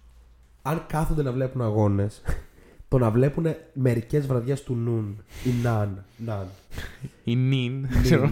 νιν, ε, και του Kent Bazemore. Ken Bazemore. Ο Kent Άπειρο Bazemore μπορεί respect. να σε τρελάνει, ρε φίλε. Άπειρο respect. Πολύ έξυπνος παίκτης. Κάνει πολλά σωστά plays. Σουτάρει ελεύθερο τρίποντο κλπ. Θα, θα έχει ρόλο. Φίλε, όταν βάζει την μπάλα στο παρκέ. Είναι, It's over. είναι πολύ άσχημο, ρε φίλε. Φαντάζει να έχεις δίπλα στον AD τον LeBron, τον Καρμέλο, τον Westbrook και να παίρνεις εσύ την μπάλα. Russell, ε, Kent Bazemore. Ε, να πω λίγο για το spacing που είπες. ναι. Πρόπερση, το ίδιο θεωρητικά πρόβλημα είχαν οι Lakers. Big ομάδα, πάει να σε κερδίσει με το size. Φέτος έχουν spacing. Ναι, αλλά ανέφερες το spacing ως πρόβλημα. Όχι, ανέφερε το spacing ως πρόβλημα σε περίπτωση που ο AD δεν παίζει στο 5. Α, Δηλαδή, αν- αν παίζει- Θεωρώ αν- αυτονόητο. Αν είναι πεντάδα που έχει μέσα και τον LeBron, Ναι. και τον Westbrook Ναι, ναι, ναι. και τον Howard. Θε- Θεωρώ αυτονόητο ότι AD κλει- ο, ο AD θα κλείνει στο 5 όλα τα, πα- όλα τα mats. Το θέμα είναι να παίζει. Ο- όλα κανονικά τα στο mats. πέντε. Και είναι και γι' αυτό δηλαδή. Πιστεύω ότι θα ξεκινάει και στο 5 φέτος και ότι ενδιάμεσα στο χρόνο που ο Westbrook είναι ο primary ball handler στο παρκέ, δηλαδή ο LeBron είναι εκτός, σκληρό pick and roll Ε, με το Howard και τον DeAndre Jordan όσο παίξει, Jordan- αν Jordan- παίξει. Jordan, come on. Δεν Come- γίνεται come να on, παίξει, man. Δεν γίνεται. Come on. Πόσα χατήρια ήταν πέρυσι στους άλλους φίλους, τώρα πήγε σε αυτούς τους φίλους του. Εντάξει. Δεν ξέρω αν έχει κάποιο φίλο εδώ στην Ευρώπη, ας πούμε. Θα ήταν πολύ Έχει καλό. κάποιο φίλο στο Shotclub Podcast μήπως θέλει να έρθει; Ναι, τον Ντιάντρε Τζόρνταν, γιατί είναι καλός podcaster. Δεν ξέρω. Οκ. Θα μπορούσε. Τι περιμένουμε από τους Lakers, πρωταθλητισμό; Περιμένουμε 60 νίκες, θεωρώ. 61 θα πω εγώ. Ναι. 61-21. Okay. Και στο chat λένε ότι δεν υπάρχει load management, πάει να περάσει Καρίμ. Ε, θα περάσει τον Καρίμ μαθηματικά σε δύο σεζόν Αρκεί να γράφοντας παίζει. 18 Αρκεί πόντους να μέσω παίζει. όρο Αρκεί που ο να Λεμπρόν τους γράφει απλά παίζοντας τους 18 πόντους Όχι. μέσω όρο. Πού τους 18, ρε φίλε, τους 25 γράφει παίζοντας. Ναι, σου λέω τώρα Δεν το είναι, 18 δεν είναι είναι, το, ναι, ναι, ναι, το, ναι, ναι. το ελάχιστο του ελαχίστου. Ναι. Τι, για πάμε λίγο στο chat ε, για να προχωρήσουμε πριν πάμε. Λοιπόν, πάω εγώ σε λίγο στο Golden chat. State και Suns. Ωραίες οι δύο ομάδες. Ντάβιον Μίτσελ θα είναι το μεγαλύτερο batch hot take φέτος. Δεν το ακούω. Nope. Δεν το ακούω, σοφάδα, sorry. Ε, πρέπει να πάει. Πρέπει να αλλάξει οπωσδήποτε θέση και να πάει στο 5, λέει ο Τέο για τον Mark Bagley. Ναι. Ε, ναι, οκ, απλά έχει τρία Βέβαια. πεντάρια η ομάδα αυτή τη στιγμή. Ναι, και η pick and roll άμυνα του Bagley είναι. είναι τέλος λίγο. πάντων. Τη, σχολ, τη σχολιάζαμε και πέρσι πολύ σκληρά. Ε, ναι. Θυμίζει έντονα prod BT η αντιμετώπιση του pick and roll. Ε, όχι. Εντάξει, ρε φίλε. Ε, όχι. Ρε φίλε, εντάξει, καλύτερος είναι που είναι αντικειμενικά. Α, εντάξει. Ναι. Ο δικός μου coach μου λέει να παίζω βάθος, ρε φίλε. Αν μου λέει να παίξω βάθος, τι να κάνω, να βγω hedge. Τέλος πάντων. Ε, Hawks Legend Kane Baker. Hawks Legend και Basemore, απίστευτο. Ο Τέο λέει κυρίως τα playoff έμενε έξω ναν. Θα είναι σημαντικό στη regular. Ε, ναι, θα είναι σημαντικό στο regular γιατί θα βοηθάει στο load management όσων χρειάζονται load management. Που μέσα σε αυτούς θα είναι ο Westbrook, καλός ή κακός. Δηλαδή, έχω κουραστεί να βλέπω το Westbrook να παίζει 40 λεπτά και να βγαίνει για 3 λεπτά κάθε 20 λεπτό για να βάλει πάγο και να Key ξαναμπεί. player είναι. Βασικά όχι key player. Ε, key player είναι. Πολύ. Ναι. Πολύ. X Factor είναι ο Malik Monk ή ο Horton Tucker. Θα πω ο Malik Monk. Παρότι ο Horton Tucker είναι πιθανότατα σε ένα χρόνο καλύτερος παίκτης. Ναι, και εγώ το Ο πιστεύω Malik αυτό Monk είναι κάπως. υποτιμημένα κακός. Ε, υποτιμημένα Ε, καλό. ε, γλώσσα να ανθάνω αλήθεια λέει μερικές φορές. Αλλά ναι, ο Malik Monk μπορεί ανα πάση στιγμή να βάλει 35 πόντους. Ναι. Ανα πάση στιγμή και μπορεί και στο ημίχρονο να μην είναι καν καλός. Θέλει Ο άλλο, τρόπος άλλον που ένα παίρνει με δύο φωτιά θυμίζει χρόνια. τον J.R. Smith του Denver.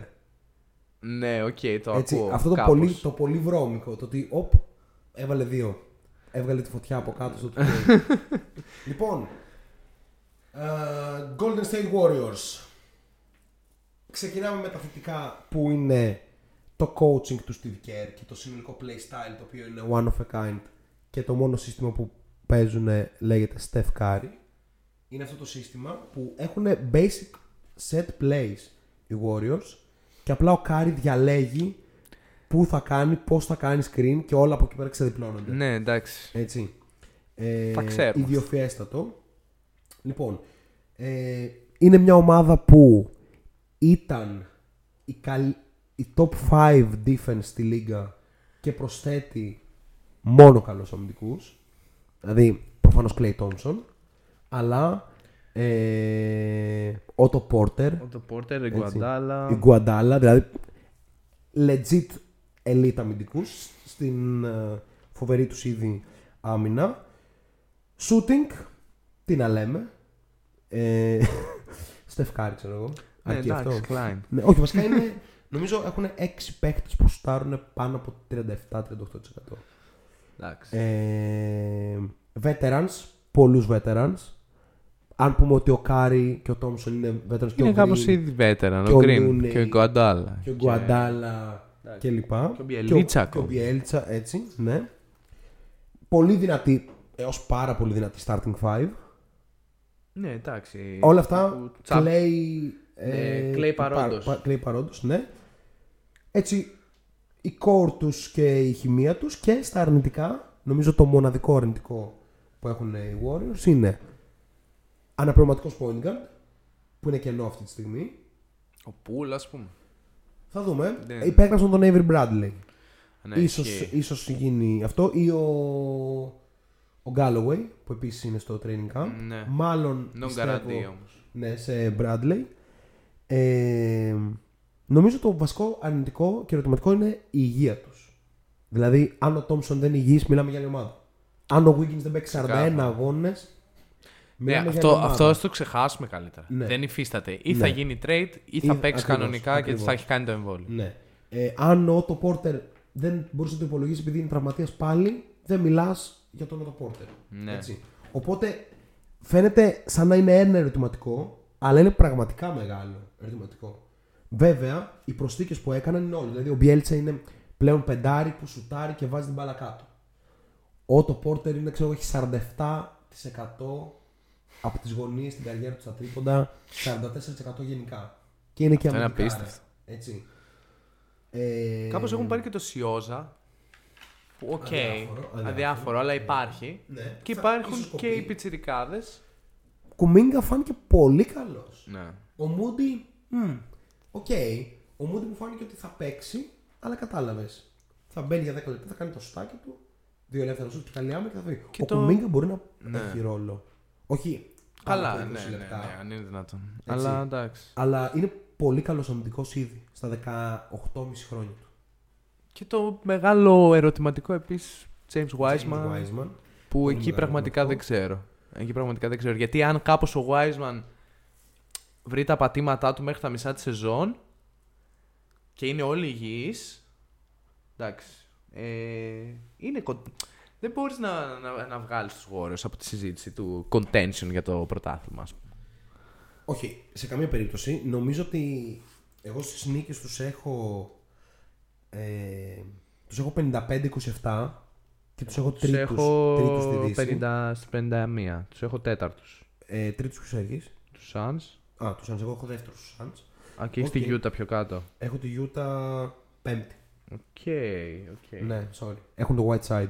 Είναι, είναι αρνητικό. χάνεις νίκες. Έχεις τον Whiteside, χάνεις Όπα, νίκες. όπα, όπα, όπα, όπα. Το Denver που είναι; Το Denver είναι έκτο, ρε φίλε. Ξεκινάει τη χρονιά χωρίς τον Τζαμάλ. Σκάνδαλο. Ρε φίλε, ξεκινάει η χρονιά χωρίς τον Τζαμάλ Μάρεϊ. Θα, θα τα πούμε αναλυτικά στο, στο βίντεο. Jeez. λοιπόν, ε, Denver, Utah, Golden State, Dallas πιο πάνω στο κοινό; Φου. Λοιπόν, σοβαρά, σοβαρά το Golden State είναι... Αρχικά ο Clay θα παίξει τα Χριστούγεννα, έτσι. Ρε, Όχι, απλά Ναι. το αναφέρω Ναι. σε φάση πλήρους ποιο είναι το- context. ποιο- αν είναι όλοι υγιείς μέχρι τα Χριστούγεννα, ποιο είναι το... Μην ξεχνάμε, οι Warriors είναι η ομάδα, γιατί πάντα έχει σημασία αυτό. Πέρυσι οι Suns έκλεισαν τη χρονιά με 8-0 στο Bubble και σύνολο 17-2. Ήταν πρώτοι σε net rating. Άλλαξαν προφανώς το Ricky Rubio με τον Chris Paul που αλλάζει πολλά πράγματα προφανώς. Ναι. Και έγιναν αυτή η ομάδα που είδαμε φέτος. Οι Warriors πέρυσι, αρκεί που βγήκε ο Ούμπρε, για να γίνουν η καλύτερη ομάδα στη Λίγκα για 25 μάτς. 25 μάτς είναι το 1 τρίτο της περσινή σεζόν. Ε, ναι. Ναι. Ε, 3, 25, 55. Ήταν πρώτη σε, net- πρώτη σε defensive rating και δεύτερη σε offensive rating. Απλά επειδή δεν έπαιζε ο Ούμπρε και στη θέση του ξέρεις ποιος ήταν. Ο Ken Ναι, fucking όχι. Bazemore. Και fucking Bazemore υπερβολικά ωραίος. Ωραία. Τώρα Πέρα σκέψου από τον αυτό. Otto Porter αντί για τον Bazemore. Ναι, ναι, ναι, ναι, και ναι. πόσο μάλλον τον. Ρε, τα ακούω όλα αυτά. Το ζήτημα είναι ότι έχουν αλλάξει, πα- έχει αλλάξει πολύ η ομάδα. Όχι τόσο. Ε, η μισή ομάδα έχει φύγει. Ρε φίλε, έφυγε ο Ούμπρε που ήταν αρνητικό. Έδινε, έδινε πλήν ο Ούμπρε. Ναι, οκ, εντάξει. Έφυγε. Δηλαδή, δεν πιστεύω ότι θα έχει θέμα ο Ιγκουοντάλα, ας πούμε, να προσαρμοστεί. Αν είναι λες, δυνατόν. Ναι. Αλλά ο Πόρτερ να βρει πατήματα, δεν ξέρω ο Μπιέλιτσα τι ρόλο θα έχει. Όταν θα έρθει ο Κλέη, τι θα γίνει στο Να rotation. σου Οι πω. πιτσιρικάδες θα σκουπίζουν τον πάγκο ή πρέπει να παίξουν. Να σου Ε, πω ο πώς Κέρ είναι. έχει να διαχειριστεί πάρα πολλά πράγματα. Να σου Δεν νομίζω ότι θα πιέσει τόσο την ομάδα σε βαθμό που θα πει Πάω να κάνω 55 νίκες να βγω δεύτερος. Να σου πω τι πιστεύω. Πιστεύω ότι ο Στεφ Κάρη πάει για το MVP και για το πρωτάθλημα, αλλά επειδή το πρωτάθλημα δεν είναι τόσο εύκολο, το MVP είναι πιο, δυνα... πιο μέσα στις δυνατότητες του. Ο Draymond Green έδειξε και στο Τόκιο πόσο μεγάλος παίχτης είναι. Έτσι. Ο Kevin Looney είναι ο Kevin Looney. Σε όποια ομάδα και να το βάλεις θα είναι Τα αυτό. ίδια θα κάνει, ναι, εντάξει. Αυτό το λέω για, θε- για θετικό. Όχι, είναι full θετικό. Είναι Ναι. από τους πιο σταθερούς παίκτες στη λίγα. Ναι. Για το Wiggins νομίζω ότι τα είπαμε και πριν. Ε, αρκεί να κάνει το εμβόλιο, να ξεκολλήσει και να κάνει το εμβόλιο. Ε, ο Otto Porter δεν χρειάζεται χρόνο προσαρμογή σε ένας παίχτη που θα είναι στη γωνία και θα πετάει τρίποντα και θα παίζει άμυνα. Και γενικά ο Otto Porter είναι ένας πολύ καλός βετεράνος και εντάξει, μπορεί να συχνά να, ξέρεις, να ξεχνιόταν ή κάτι τέτοιο, αλλά υπάρχει μπασκετικό IQ στον Otto Porter και ποτέ δεν κάνει παραπάνω πράγματα. Φημίζεται για το efficiency του. Και αν τον ακούσεις να μιλάς, θα καταλάβεις ότι πρόκειται για έναν άνθρωπο που ξέρεις ότι, ας πούμε, κάνει πολλά πράγματα, ρε παιδί μου. Είναι και σαν άνθρωπος, δηλαδή λίγο intelligent, παρότι δεν φαίνεται στη φάτσα του, ας πούμε. Φίλε, άκου, άκου πώς μιλάει ο Otto Porter. Ναι, ναι, εντάξει. Έτσι. Απλά το δεν φαίνεται στη φάση του. ναι. Είναι δηλαδή. λίγο έτσι. Ε, Βαριέται λίγο. Ε, ο Μπιέλιτσα high IQ basketball player, Σέρβος. Κατάλαβες. Δηλαδή, Η δικιά μας σχολή. Έχουν πολλούς τέτοιους και επίσης X Factor, Jordan Poole. Ε, X αυτό Factor. το δέχομαι. Αυτό το δέχομαι. Αν και σου λέω, πρέπει ο Κερ να. Θα, θα δοκιμάσει πάρα πολλά πράγματα μέχρι να έρθει ο Τόμσον. Σίγουρα. Θα δοκιμάσει τόσα πολλά που θα, χ- θα του κοστίσουν και μάτς, τα οποία δεν θα έπρεπε να χάσει. Εγώ νομίζω ότι η match μπορεί να το κοστίσει εκτός από την υγεία ο Wiseman. Ε, εντάξει, πολύ επιθετικό αυτό, όχι. Όχι, ρε φίλε. Τον εξέθεσε πέρσι, τα είπαμε φίλε, ξανά. Δεν είναι. Ρε φίλε, πραγματικά δεν είναι τυχαίο το νούμερο ένα net rating πέρσι. Ο Ούμπρε και ο Wiseman ήταν πολύ κακοί. Τύπου έμπαιναν μέσα και, γινόταν, και διαλύονταν όλα. Και ένας τρίτος. Ποιος; Όχι, τι θα μου πει τώρα. Το Χουάντος Καν Άντερσον. Όχι, ρε φίλε, αυτός είναι μόνο, μόνο συν. Α, νόμιζα. Ναι, τέλος πάντων για πες. Ε, Brad Wanamaker. Παραγωγό Maker. Jeez. What the fuck was that, man? λοιπόν, ε, πάμε Suns. Για πάμε λίγο. Στο finalist. Υψηλού επίπεδου coaching και στη συγκεκριμένη περίπτωση με τον Monty Williams να βρίσκεται στον πάγκο. Ε, μ, Προσθήκες. Μαγκή, Σάμετ, Χάτσον, Έλφρυντ Πέιτον. θα τις χαρακτήριζα μία προς μία εξαιρετικές. Είναι πολύ καλές. Είναι πολύ Ο καλές. Τζαβάλ Μαγκή, τα λέγαμε πριν για τον Καμίνσκι. Δεν το συζητάμε. Ναι. Ο Τζαβάλ Μαγκή μπορεί να ήταν προσθήκη πρωταθλητισμού στο, φετινό, στο περσινό πρωτάθλημα. Βέβαια, εντάξει, Εντάξει. οι ο- Bucks κατά μία ήταν Ναι, ναι. πολύ καλύτεροι, αλλά καταλαβαίνεις τι θέλω να πω. ναι. Δεν θα έμπαινε ο Καμίνσκι, ρε φίλε. Ξέρεις αυτό. Εντάξει, δεν Μερικές φορές είναι. αρκεί αυτό. Και ο Aiton εκτέθηκε, όταν ο Καμίσκι εκτέθηκε Ναι. ακόμα περισσότερο. Key players Cameron Johnson και θα πω DeAndre Ayton. Ε, ναι. Αν εμφανιστεί ο Ayton τον playoff, Είναι σοβαρό. Είναι, σο- δηλαδή ένας παίκτης που θέλει να. είναι παίξει σοβαρό, είναι all legit, star. legit Big 3. Ναι, Legit Big 3. 3 προφανώς. Και X Factor έχω επίσης το Michael Bridges γιατί εκεί πέρα βάζεις legit Big 4. Ναι, ναι. Δηλαδή, αν ο Ayton και ο Bridges κάνουν το άλμα, οι Suns πάνε καρφί για την πρώτη θέση. Ισχύει αυτό. Αλλά θα το κάνουν. Δεν είναι δεδομένο. Δηλαδή, Δύσκολα, εγώ πιστεύω και οι δύο. ποιος είναι πιο πιθανό; Ε, ο Aiton είναι πιο πιθανό. Δεν βγαίνουν οι μπάλες για τον Bridges για να κάνει αυτό το step up. Πρέπει κάπως δηλαδή να υποχωρήσει ποιος; Ο Κάμερον Τζόνσον. Όχι να παίρνει λιγότερο, Μπούκερ. λιγότερες Ο, προσπάθειες από τον ο, ή ο Πολ. Δεν θα συμβεί Δεν θα αυτό. συμβεί αυτό. Ε, Ο Μπούκερ, ρε φίλε, σιγά σιγά μπαίνει σε μια φάση καριέρας του που πιστεύω ότι θα αρχίσει να πιστεύει στον εαυτό του και για τα MVP. Δεν είναι και παράλογο. Αν Καθόλου είναι ένα παράλογο. σκορ Άμα των είσαι- 30 πόντων, ας Άμα είσαι πούμε. ο, ο καλύτερος παίκτης, ή εν πάση περιπτώσει όχι ο καλύτερος παίκτης, ο καλύτερος στατιστικά παίκτης της καλύτερης ομάδας στη Λίγκα, Ναι. why not; Τι περιμένουμε από τους Suns; Έχω εδώ Εγώ τους έχω. 58-24. εκτόξευση. 58-24, ε, Ναι, τους ναι, έχω ναι. στις 54. Ναι. Εντάξει, είμαι λίγο φιδωλός με, τα, με τις νίκες. Αλλά δεν ξέρω. Ε, Τέλος πάντων. Πώς Τους έχω βλέπουμε Suns εκεί; 54 στη δεύτερη θέση. Δε- δε- δεύτερη θέση, θέση τους έχω ίδιες νίκες με τη Γιούτα. Δεν μπορούσα να αποφασίσω. Οκ, οκ, το σέβομαι αυτό εκ μέρους σου. Ε, όχι τόσο. Θα τα πούμε και για τη Γιούτα όταν έρθει η ώρα. Αλλά δεν, δεν πιστεύω ότι είναι στάσιμη ακριβώς. Παιδιά, η Οι Utah κινήσεις δεν που είναι- έκανε. δεν είναι Εξαιρώ το στάσιμη. Whiteside. Δεν είναι, έχει πάρει το Whiteside. Ναι, αλλά πήρε τον Eric Paschall, τον Rudy Gay. Κάπως... Ο Πασκάλ, πολύ κακή σεζόν. Επίσης έτσι. πήρε τον Butler στο draft. Πρέπει να δούμε ότι, ότι μπορεί να παίξει πρώτα. Ναι. Ναι, όχι, ναι, το βλέπω, αλλά ο Favors είναι πολύ καλύτερος από το Whiteside. Κάτσε, κάτσε. Ο Favors είναι ακόμα εκεί. Είσαι σίγουρος; Είμαι σχεδόν σίγουρος ότι δεν είναι πλέον εκεί. Αυτό λέω. Α, ναι. Αυτό λέω. Ναι, ναι, ναι. Δεν, και- ναι, δεν είναι εκεί. Α, Νομίζω οκ, στο οκ. Οκλαχώμα. Ναι, ναι, ναι, μπράβο. Είναι στην Οκλαχώμα. Ναι, νομίζω ναι. Μπορεί, μπορεί, μπορεί. Για να μας δώσει και το chat τα... Μπορεί, δε- γιατί έχω καιρό να κάνω update τις σημειώσεις αυτές. Οκ. Ε, ναι, άρα Favors υπερβολικά καλύτερος από Whiteside, άρα πλην εκεί. Λοιπόν, οκ. Ε, περιμένουμε πρωταθλητισμό λοιπόν και από τους Suns. Αυτό ήταν το preview της Pacific Division. Ελπίζω κάπως να σας άρεσε, ήταν αρκετά... Ήταν μακρύ, μας πει. Ήταν, ήταν μακρύ. Θα Γεμάτο. μπορούσαμε, λοιπόν, Ωραίο. Μίνι διάλειμμα για ε, μουσική με τυχαίο τραγούδι από την τυχαία λίστα και επιστρέφουμε, γι' αυτό δεν φεύγει κανένας, με True or False Game και Top 10 Players που έχουν πάρα πολλά πράγματα να αποδείξουν. Οπότε, ακούμε ένα τραγουδάκι για δύο λεπτά να πιούμε και ένα νερό. Γράφετε στο chat την άποψή σας για το νέο μικρόφωνο του πρόδρομου και ε, επιστρέφουμε με αυτά που είπαμε.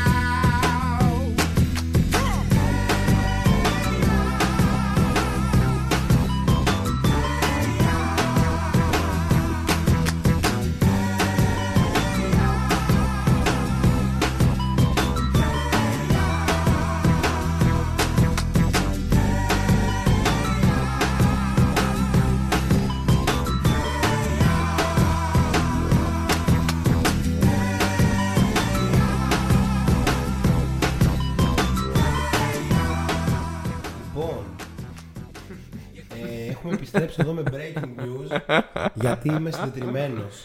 Ό,τι Πω, είπαμε πω. για τους Golden State Warriors προφανώς διαγράφεται. Ξεχάστε το. Breaking news στο Shot Clock, οι δηλώσεις του Andrew Wiggins από τη Media Day.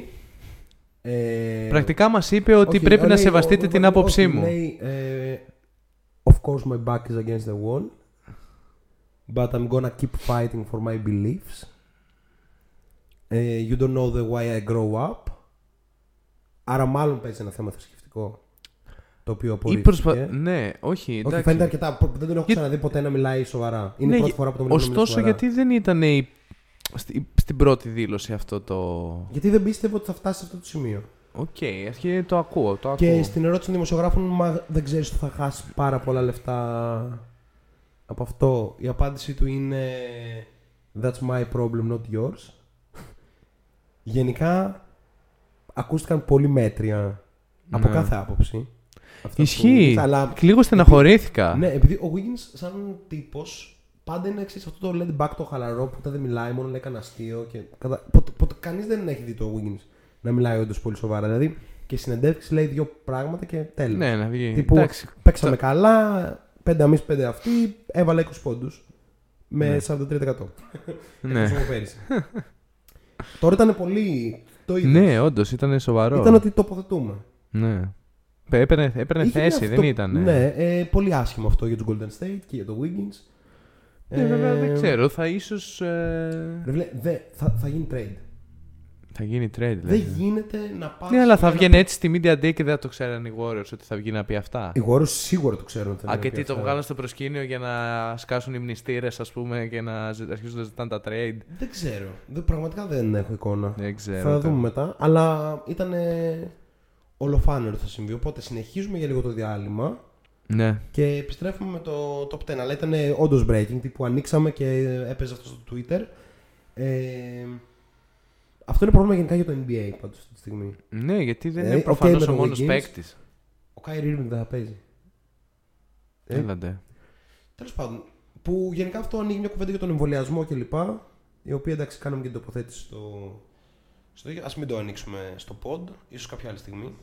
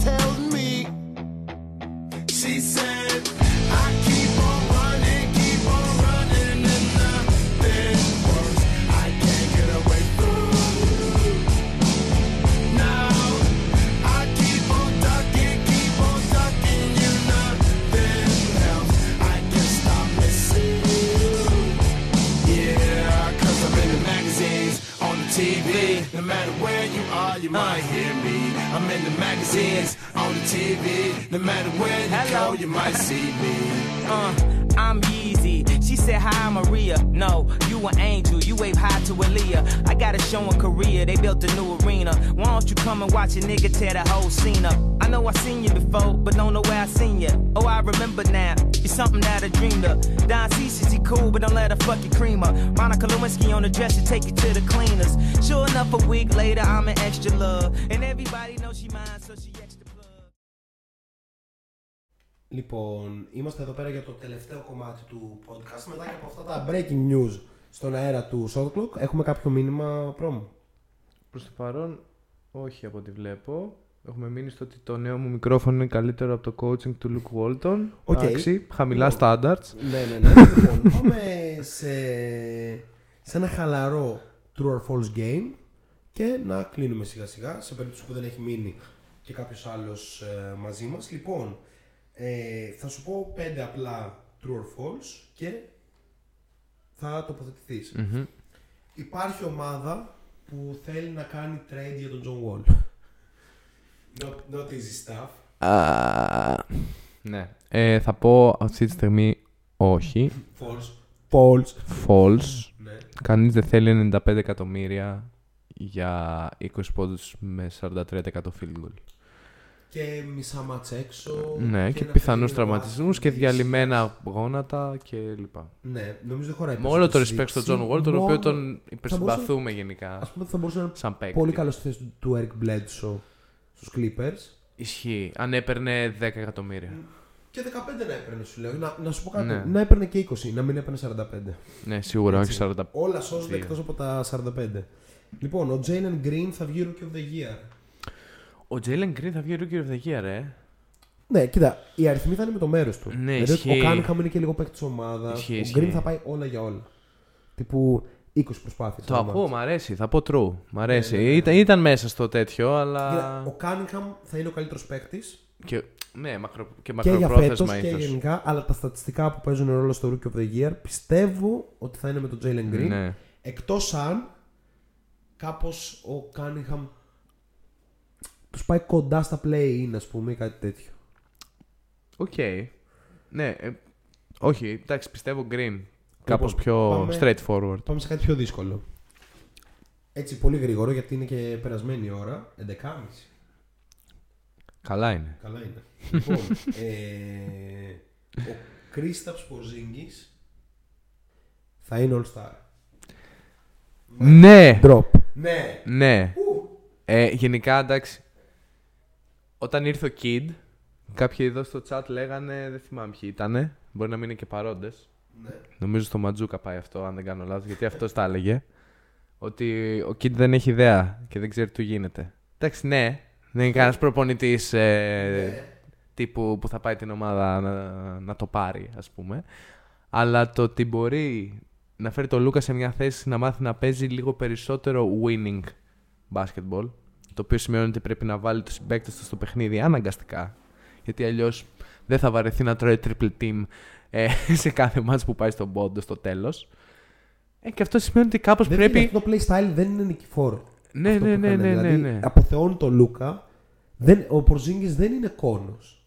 Ναι, δεν είναι δεν κόνος είναι PJ σίγουρα. Tucker Αν επίσης. είναι δυνατόν. Δηλαδή, πέρυσι, να πω κάτι. Η χρονιά του Πορζίνγκης πέρυσι ήταν κακή. Ήταν εκεί, εντάξει. Ωραία. Ενώ ήταν κακή, 20 πόντους, 9 rebound με 47% field goal, 38% τρίποντο. Δηλαδή, αυτό είναι το, το bottom του Porzingis για regular season. Έτσι. Ναι. Οπότε, εγώ νομίζω ότι η επιλογή Kid είχε μια λογική τύπου ότι είναι ένας άνθρωπος που τους παρουσίασε ένα πλάνο για το πόσο ο Porzingis και ο Λούκα θα είναι... Γενικά το γεγονός ότι ένας προπονητής σηκώνεται και πάει αντί να κάνει ένα zoom call και με τους δύο ή με πρώτον ένα μετά τον άλλον και μετά και δύο μαζί, σηκώνεται και πάει στη Σλοβενία και μετά σηκώνεται και πάει και στην ε, Λετωνία και μιλάει one on one και κάθεται με τις οικογένειές τους και θα φάει και το φαγητό και όλα αυτά. Όλη αυτή η φάει αυτό το bonding, ρε φίλε, δείχνει Ναι. ένα mentality ότι μάγκες πάμε. Ναι. Θα το βρούμε, ξέρω εγώ. Ξέρεις τι, ήθελα πάρα πολύ αυτό το κομμάτι της εκπομπής να το βιντεοσκοπήσουμε. Ναι. Θα το κάνουμε την επόμενη φορά. Γιατί τώρα ας πούμε, θα ήθελα να, να βγούμε έτσι λίγο πιο στον αέρα, τύπου YouTube, και να συζητήσουμε για το επόμενο. Οκ. Και να τοποθετηθεί και το κοινό, αν έχει μείνει μαζί μας. Έχουμε, έχουμε. Ε, άρα λέμε true στον Πορζίνγκις, Θα πω true. λέμε false στον John Wall και λέμε true στον Jalen Green. Ναι. Λοιπόν, ο καλύτερος παίκτης στον κόσμο αυτή τη στιγμή, το E ESPN είχε τον Durant. Ναι. Το Bleacher Report, όχι το Bleacher Report, το, το Sports Illustrated νομίζω επίσης τον Durant. Δεν θυμάμαι, αλλά μπορεί, ναι. Ο καλύτερος παίκτης στον κόσμο είναι ο LeBron James. True or false; Αυτό το συζητήσαμε μετά τα play-off Ναι. και καταλήξαμε στο... Nope. Ναι. Τώρα... Μπασκετικά δεν έχουν αλλάξει πάρα πολλά. Ναι. Εντάξει. Μιλάμε πλέον για άλλες ομάδες βέβαια, στις οποίες συμμετέχουν, χωρίς να σημαίνει κάτι απαραίτητο αυτό. Ε, γενικά μέχρι και πριν το Ολυμπιακό, ήμουν της άποψης ότι είναι πολύ κοντά μεταξύ Γιάννη και Ντουράντ. Γιάννη και Ντουράντ, οκ. Ε, και κάπως το Λεμπρόν είναι τρίτος. Ο Κάρι, Τέταρτος. Οκ. Ο Χάρντεν. Κα- Ο Χάρντεν γιατί το βλέπω σε κάτι θέση νούμερο 10 και κάτω από τον Ντόντσιτς και κάτω από τον Λίλαρντ. Ναι, Τι όχι. τους έπιασε. Θα πω ότι. Θέλει, θέλει τύπου, να πάει... Είναι δύσκολο. Μετά αυτά τα νούμερα εκεί 4 με 10 γίνονται πολύ δύσκολα. Γιατί είναι; Ω, ε, για μένα δεν είναι δύσκολο. Ο Χάρντεν είναι ο Χάρντεν ο Κάρι. Είναι το 5 ή το 6, κάπου εκεί. Ή- Ρε φίλε, Ο Χάρντεν για μένα είναι πολύ καλύτερος από τον Ντόνσιτς. Ναι, δεν είπα ότι ο Ντόντσιτς είναι στο Ποιος είναι 5. Το πέντε; Θα σκεφτόμουν, Jokic. θα σκεφτόμουν το Jokic. Α, εντάξει, είναι ο MVP. Respect. Ε, ναι, εντάξει. Αλλά εντάξει, δηλαδή ξαφνικά ο Χάρντεν επειδή παίζει με τον Durant, ξέρω Όχι. με τον Irving. Ναι, μας εντάξει, είναι αστείο. άδεκτος. Ε, ναι, εντάξει, τον Ντόντσιτς που τον είχε το E ESPN κάτι αστείο στο Τέταρτο. τέλο. Ναι, εντάξει, γελάω. Πάνω- τον είχε πάνω από τον Κάρι. Πάνω αν από τον είναι Κάρι. δυνατόν. Come on, man. Δηλαδή, οκ. Δεν έχει κερδίσει Οκ. ένα- μια, μια σειρά playoff στην καριέρα του και κάπως είναι πάνω από τον Κάρι, ας πούμε. Ναι. Shit. Τέλος πάντων. Παιχταράς θα γίνει ο Ντόντσιτς και Όχι, MVP θα όχι, γίνει όχι, και πρωταθλητής, όχι. αλλά. Είναι top 10 ήδη. Μη λες θα γίνει παιχταρά. Είναι ήδη. Όχι, εννοώ, υπερπαίκτης. εννοώ τύπου legend. Ναι, ναι, ναι. ναι, ναι. Ότι θα γίνει All time legend. great, δηλαδή αλλά θα πάρει σειρά όλα είναι. τα achievements, ας πούμε. Αυτό εννοώ. Για θα μένα να φτάσει. σου πω, η, η, η ειλικρινή σειρά μου είναι Γιάννη Αντετοκούνμπο, Kevin Durant, Stephen Curry, James Harden, OK. LeBron James, Ω. Kawhi Leonard. Αυτή είναι η, η έξι που είναι, το, Αν έχει τα- Λεμπρόν στο 5. που είναι το Tier 1. Κάτσε τι έχεις στο 3. Κάρι. Ναι, Και 4. Harden. Α, και Λεμπρόν στο 5. Ε, εντάξει, όχι υπερβολή. Λεμπρόν στο 3. Ε, αν, ο λοιπόν- Harden, αν ο Harden ήταν ο παίχτης αντί για τον LeBron στη σειρά με τους Suns, Ε, θα έβαζαν 85 πόντους Lakers. ο τραυματίας Χάρντεν; Γιατί ήταν τραυματίας ο LeBron. Όχι, ο Λεμπρόν δεν ήταν, αυτό λέω. Ε, ναι, ο κανονικός Harden. Όχι ο τραυματίας Α. Harden. Γιατί είναι τραυματίας Harden. Ε, λέω, μήπως κάνουμε swap απλά τους παίκτες μαζί με τις καταστάσεις του Όχι, εκεί ρε τη φίλε, όχι. στιγμή. Εντάξει, ο Harden με ένα πόδι, όχι, δεν είναι καλύτερο από τον LeBron James. ξέρω εγώ, όχι, δεν, δεν πιστεύω αυτό. Λοιπόν. Ε... μ, όχι, εντάξει, θα- ίσως παίρναν άλλο ένα παιχνίδι. Ναι, Αυτό, μέχρι εκεί. Οκ. Δεν περνούσαν. Δεν θεωρώ ότι περνούσαν. Ε, Στο, το, το, περ- το, ναι, έχω ξαναπεί σε αυτό το podcast ότι γενικά ο Harden έχει να αποδείξει πράγματα. Ναι, Στα το- play-off. Το, να, περν- το να βάζει ομάδες στα playoff και να τις κάνει να περνάνε, Ναι, ναι, ναι. ναι. στο, σ- να φτάνουν ξέρω, πιο μακριά. Τύπου, ρώτα λίγο τον Doc Rivers τι έπαθαν οι Clippers. Π.χ. Το ακούω. Το Δηλαδή, ακούω. Αλλά μέχρι εκεί. Τι μέχρι εκεί. Το 4-3 ποιανού έργο ήταν με τους Warriors; Του Chris Paul. Nice. Ναι. OK, OK. Λοιπόν, Λοιπόν, για να κλείσω λοιπόν. Ναι. Είχα το Γιάννη μέχρι πριν το Ολυμπιακό πρώτο. Αλλά ο Ντουράντ έκανε παπάδες στο Ολυμπιακό. ναι, σωστό είναι αυτό βέβαια. Οπότε ένα slight edge Ή το- στον Durant. Δηλαδή, άμα είχε, γι- άμα γίνει Eurobasket. Ε, μιλάω για best player in the world, όχι In the best player in the NBA. In the Γιατί, NBA, in the NBA. τώρα. in the in the world, το FIBA basketball. Ε, Ξέρω εγώ. εντάξει, τι, παίζει ρόλο. Το Ο Λίλαρντ μας- είχε 11 πόντους με 5 στα 12 στον τελικό, ας πούμε. Ε, Δεν το τέτοιο. Η μπάλα. Η μπάλα φταίει. Είδες που το Ή είπα. αποστάσεις. Ναι, η μπάλα μου φαίνεται περίεργη και η αποστάση είναι δεν μπορώ να πηδήξω. Δεν μπορεί να κάνει τρίπλα γιατί το γήπεδο είναι Ναι. μισό. Ναι, ναι, Ωραία. Τέλος πάντων. Πολύ ωραίος ο Τζρου Holiday στο FIBA Πολύ basketball ωραίος. πάντως. Απορώ Όπως αυτά και τα πλάι πόδια του. πώς αντέχουν. Man. Ναι. 16 μήνες σε ριμπάσκετ. Άρα true or false. ο LeBron James Δεν είναι, όχι σίγουρα. Όπως και να το πάμε, δεν Ο είναι. Γιάννης Αντοκούμπο βέβαια πιστεύει αυτό. Οπότε είναι. Σαν- Και Ο, ο LeBron James είναι ο πιο έξυπνος παίκτης στο μπάσκετ, απλά με γιγαντιά διαφορά από τον δεύτερο. Ever, ever. ever. Και ever. Απλά κάπως. Όχι. Υπάρχει, ας πούμε, υπάρχει, η Ed υπάρχουν. του Συγκρίνεται μάλλον με τον Chris Paul.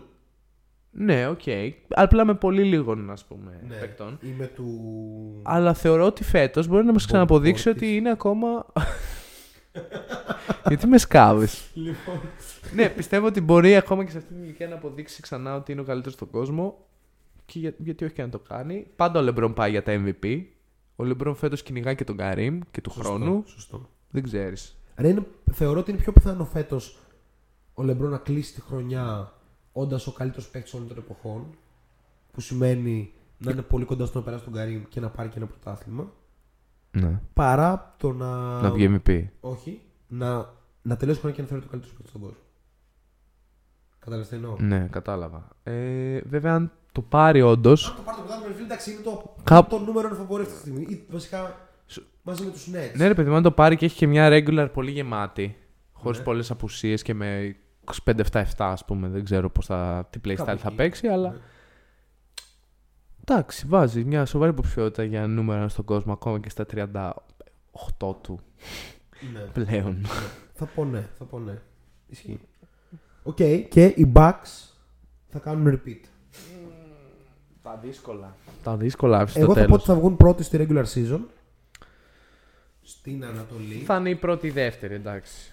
Εγώ πιστεύω θα είναι πρώτη με ρεκόρ ε, 62-20. Τους έχω στις 57 και τους νέους 58 έτσι απλά ενδεικτικά, όχι ότι... Κατάλαβες. Ε, Ναι, εγώ πιστεύω εν πάση περιπτώσει, ότι Το είναι- ότι είναι repeat. false. Ότι είναι false το repeat. Το repeat είναι Ό,τι πολύ καλύτερο δύσκολο. Το repeat είναι πολύ δύσκολο. Σε κυνηγάνε όλοι βασικά. Και στη regular σε κυνηγάνε. Θέλω, θέλω να κερδίσω τον πρωταθλητή. Είναι αυτή η φάση. Ε, και αυτό είναι κάτι το οποίο παίζει κάπως παραδοσιακά στο NBA και δεν είναι ούτε των τελευταίων ετών ούτε από το κεφάλι μου το βγάζω. Ε, γίναν καλύτεροι Bucks, αλλά αν είναι υγιείς οι Nets. Δεν ξέρουμε τι θα γίνει με τον Κάιρι, με τα εμβόλια, όλα αυτά. Χάος. Ε, δύσκολη φάση.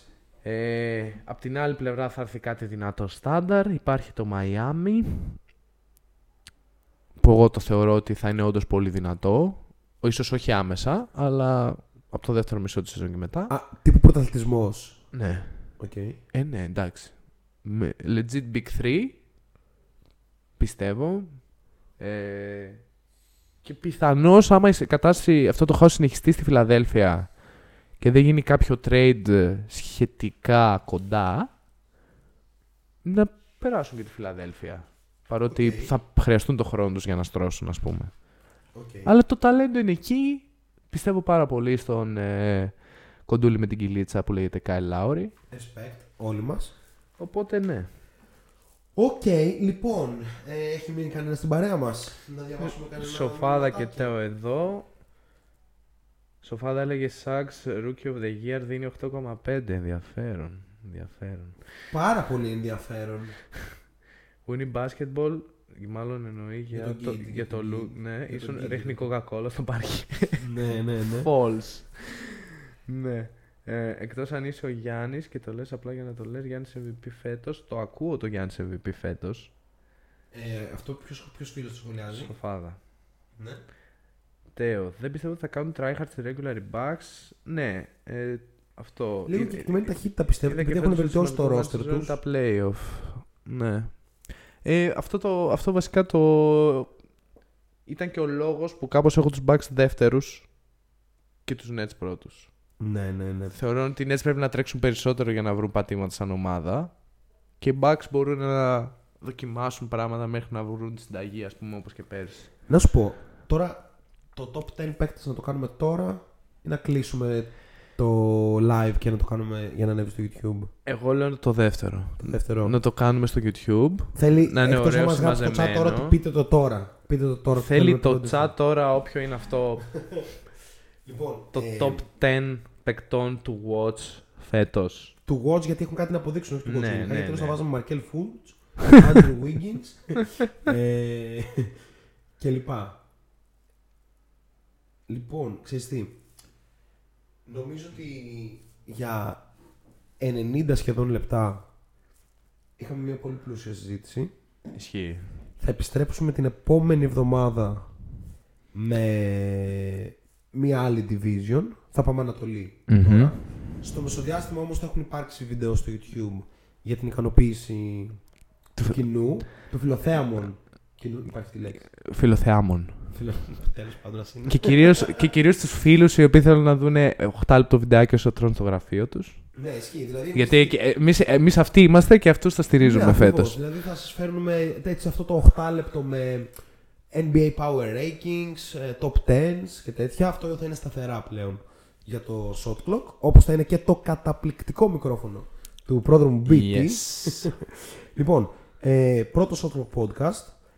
Δεν ξεχνάμε να ακολουθήσουμε στο Instagram, πολύ, πολύ σημαντικό το Instagram, να κάνουμε subscribe στο YouTube και να πατήσουμε και το κουδουνάκι, follow στο Twitter γιατί θα κάνουμε σχολιασμό των αγώνων της Ευρωλίγκας και της Basket League και μερικές μέρες μπορεί και Turkish Basketball League, αν τρελαθούμε.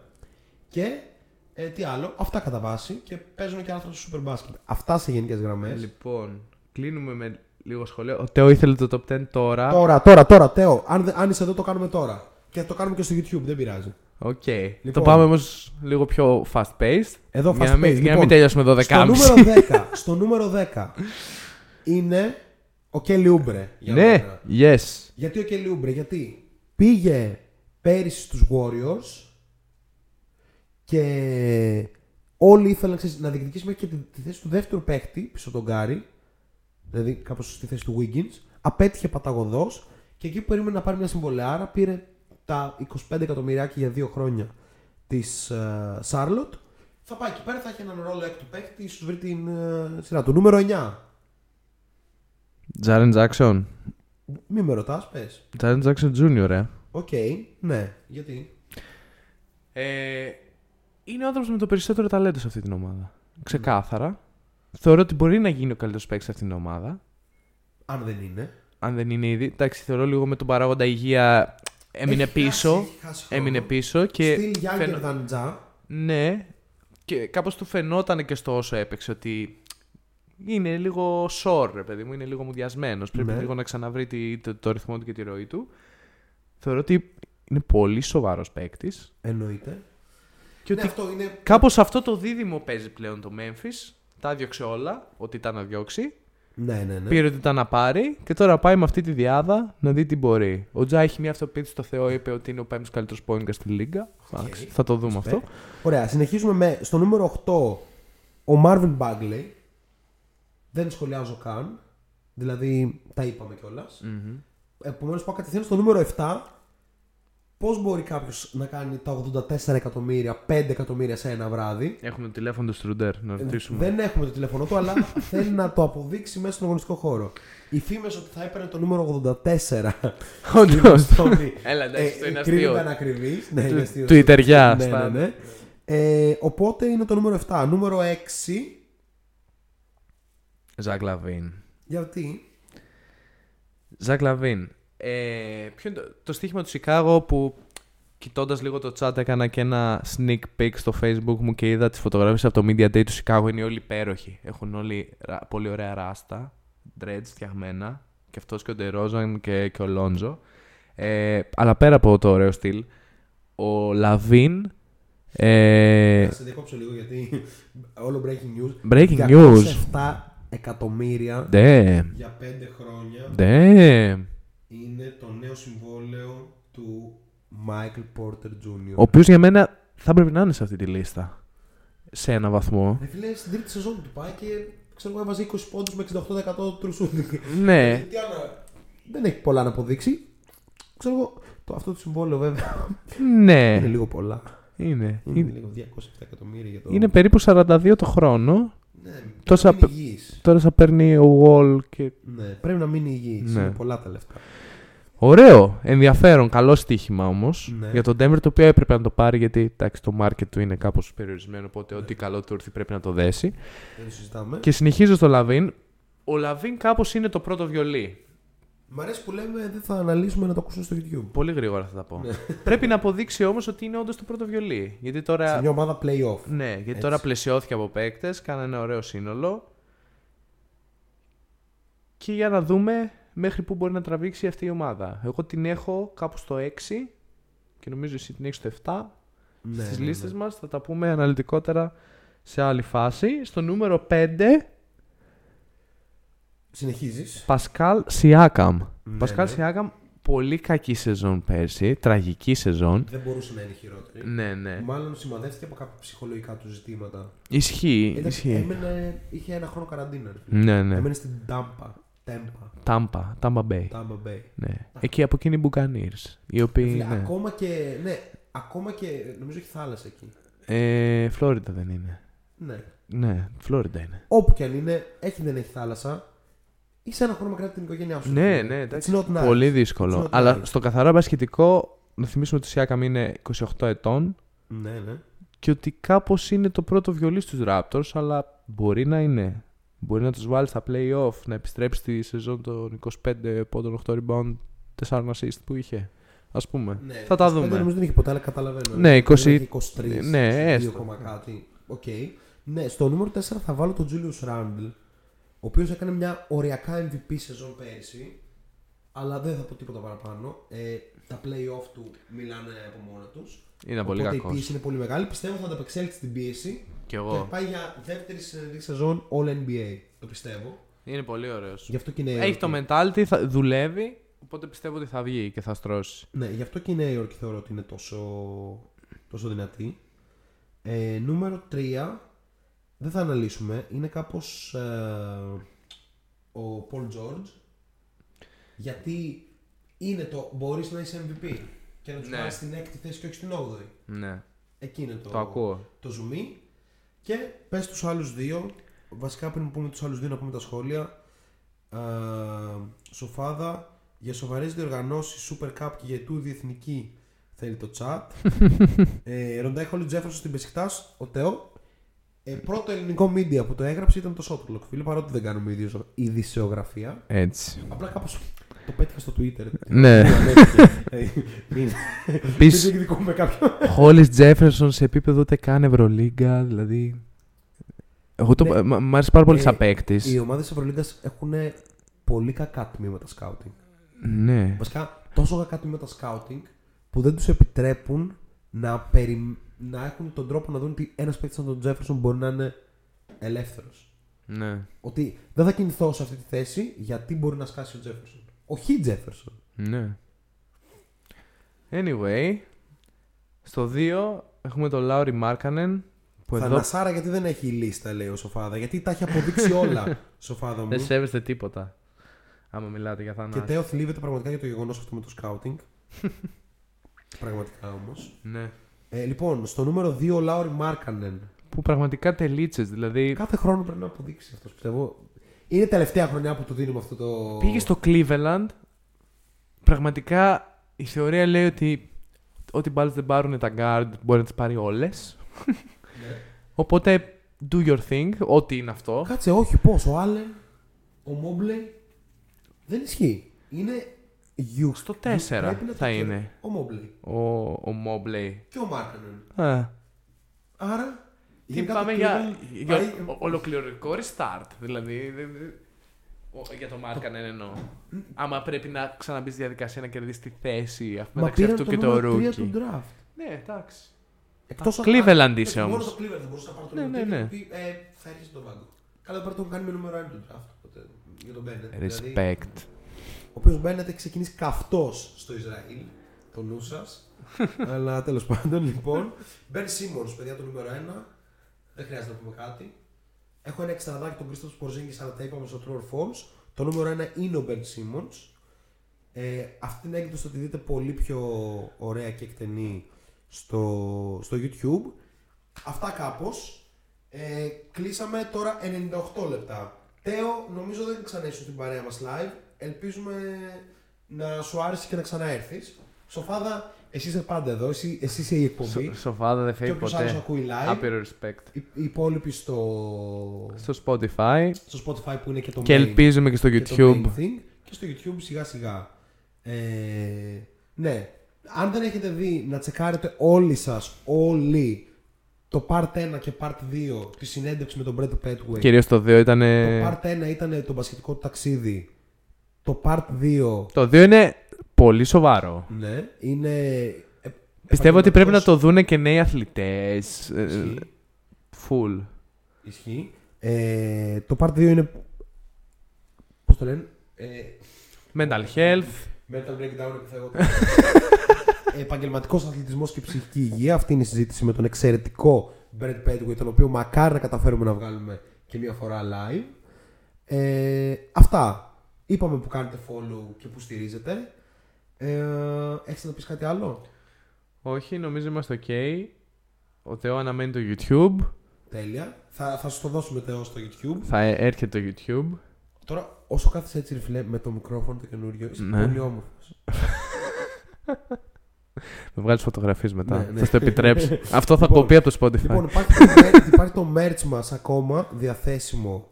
Υπάρχουν τα μπλουζάκια του Shotclock και πρέπει να μας απαντήσετε αν θέλετε σκουφάκια, Κούπες ή ε, φούτερ. Η πρόταση 1 και 2 είναι του Νίκου, η δικιά μου είναι η 3. Κούπες και Και σκουφάκια. σκουφάκι. Γιατί έτσι cool, ρε φίλε, κατάλαβες. Δηλαδή τα HM γιατί. Ω, δεν μας- Όπα, δεν ε, διαφημίζουμε εδώ. Εδώ δεν διαφημίζουμε. Έτσι. Αυτές οι εταιρείες γιατί κάνουν δηλαδή και εμείς να μην κάνουμε; Ρε φίλε, ποιος φοράει σκούφα; Έχουμε 2021, ας Φίλε, πούμε. δώστε λίγο έτσι soft clock. Και από πίσω. Πω, πω, απίστευτο, απίστευτο. Λοιπόν, Κλείστο. αυτό ήταν. Ευχαριστούμε Ε, δεν κλείνουμε πολύ. το τραγούδι. Στον αέρα του Kiki Radio κάθε Δευτέρα. Τρίτες ανεβαίνουμε στο Spotify περίπου στις 12 το μεσημέρι. Ε, κάθε Κυριακή θα έχουμε βίντεο στο YouTube και μάλλον και κάθε Πέμπτη. Αυτά από εμάς. Peace! Φιλιά πολλά, καλό βράδυ.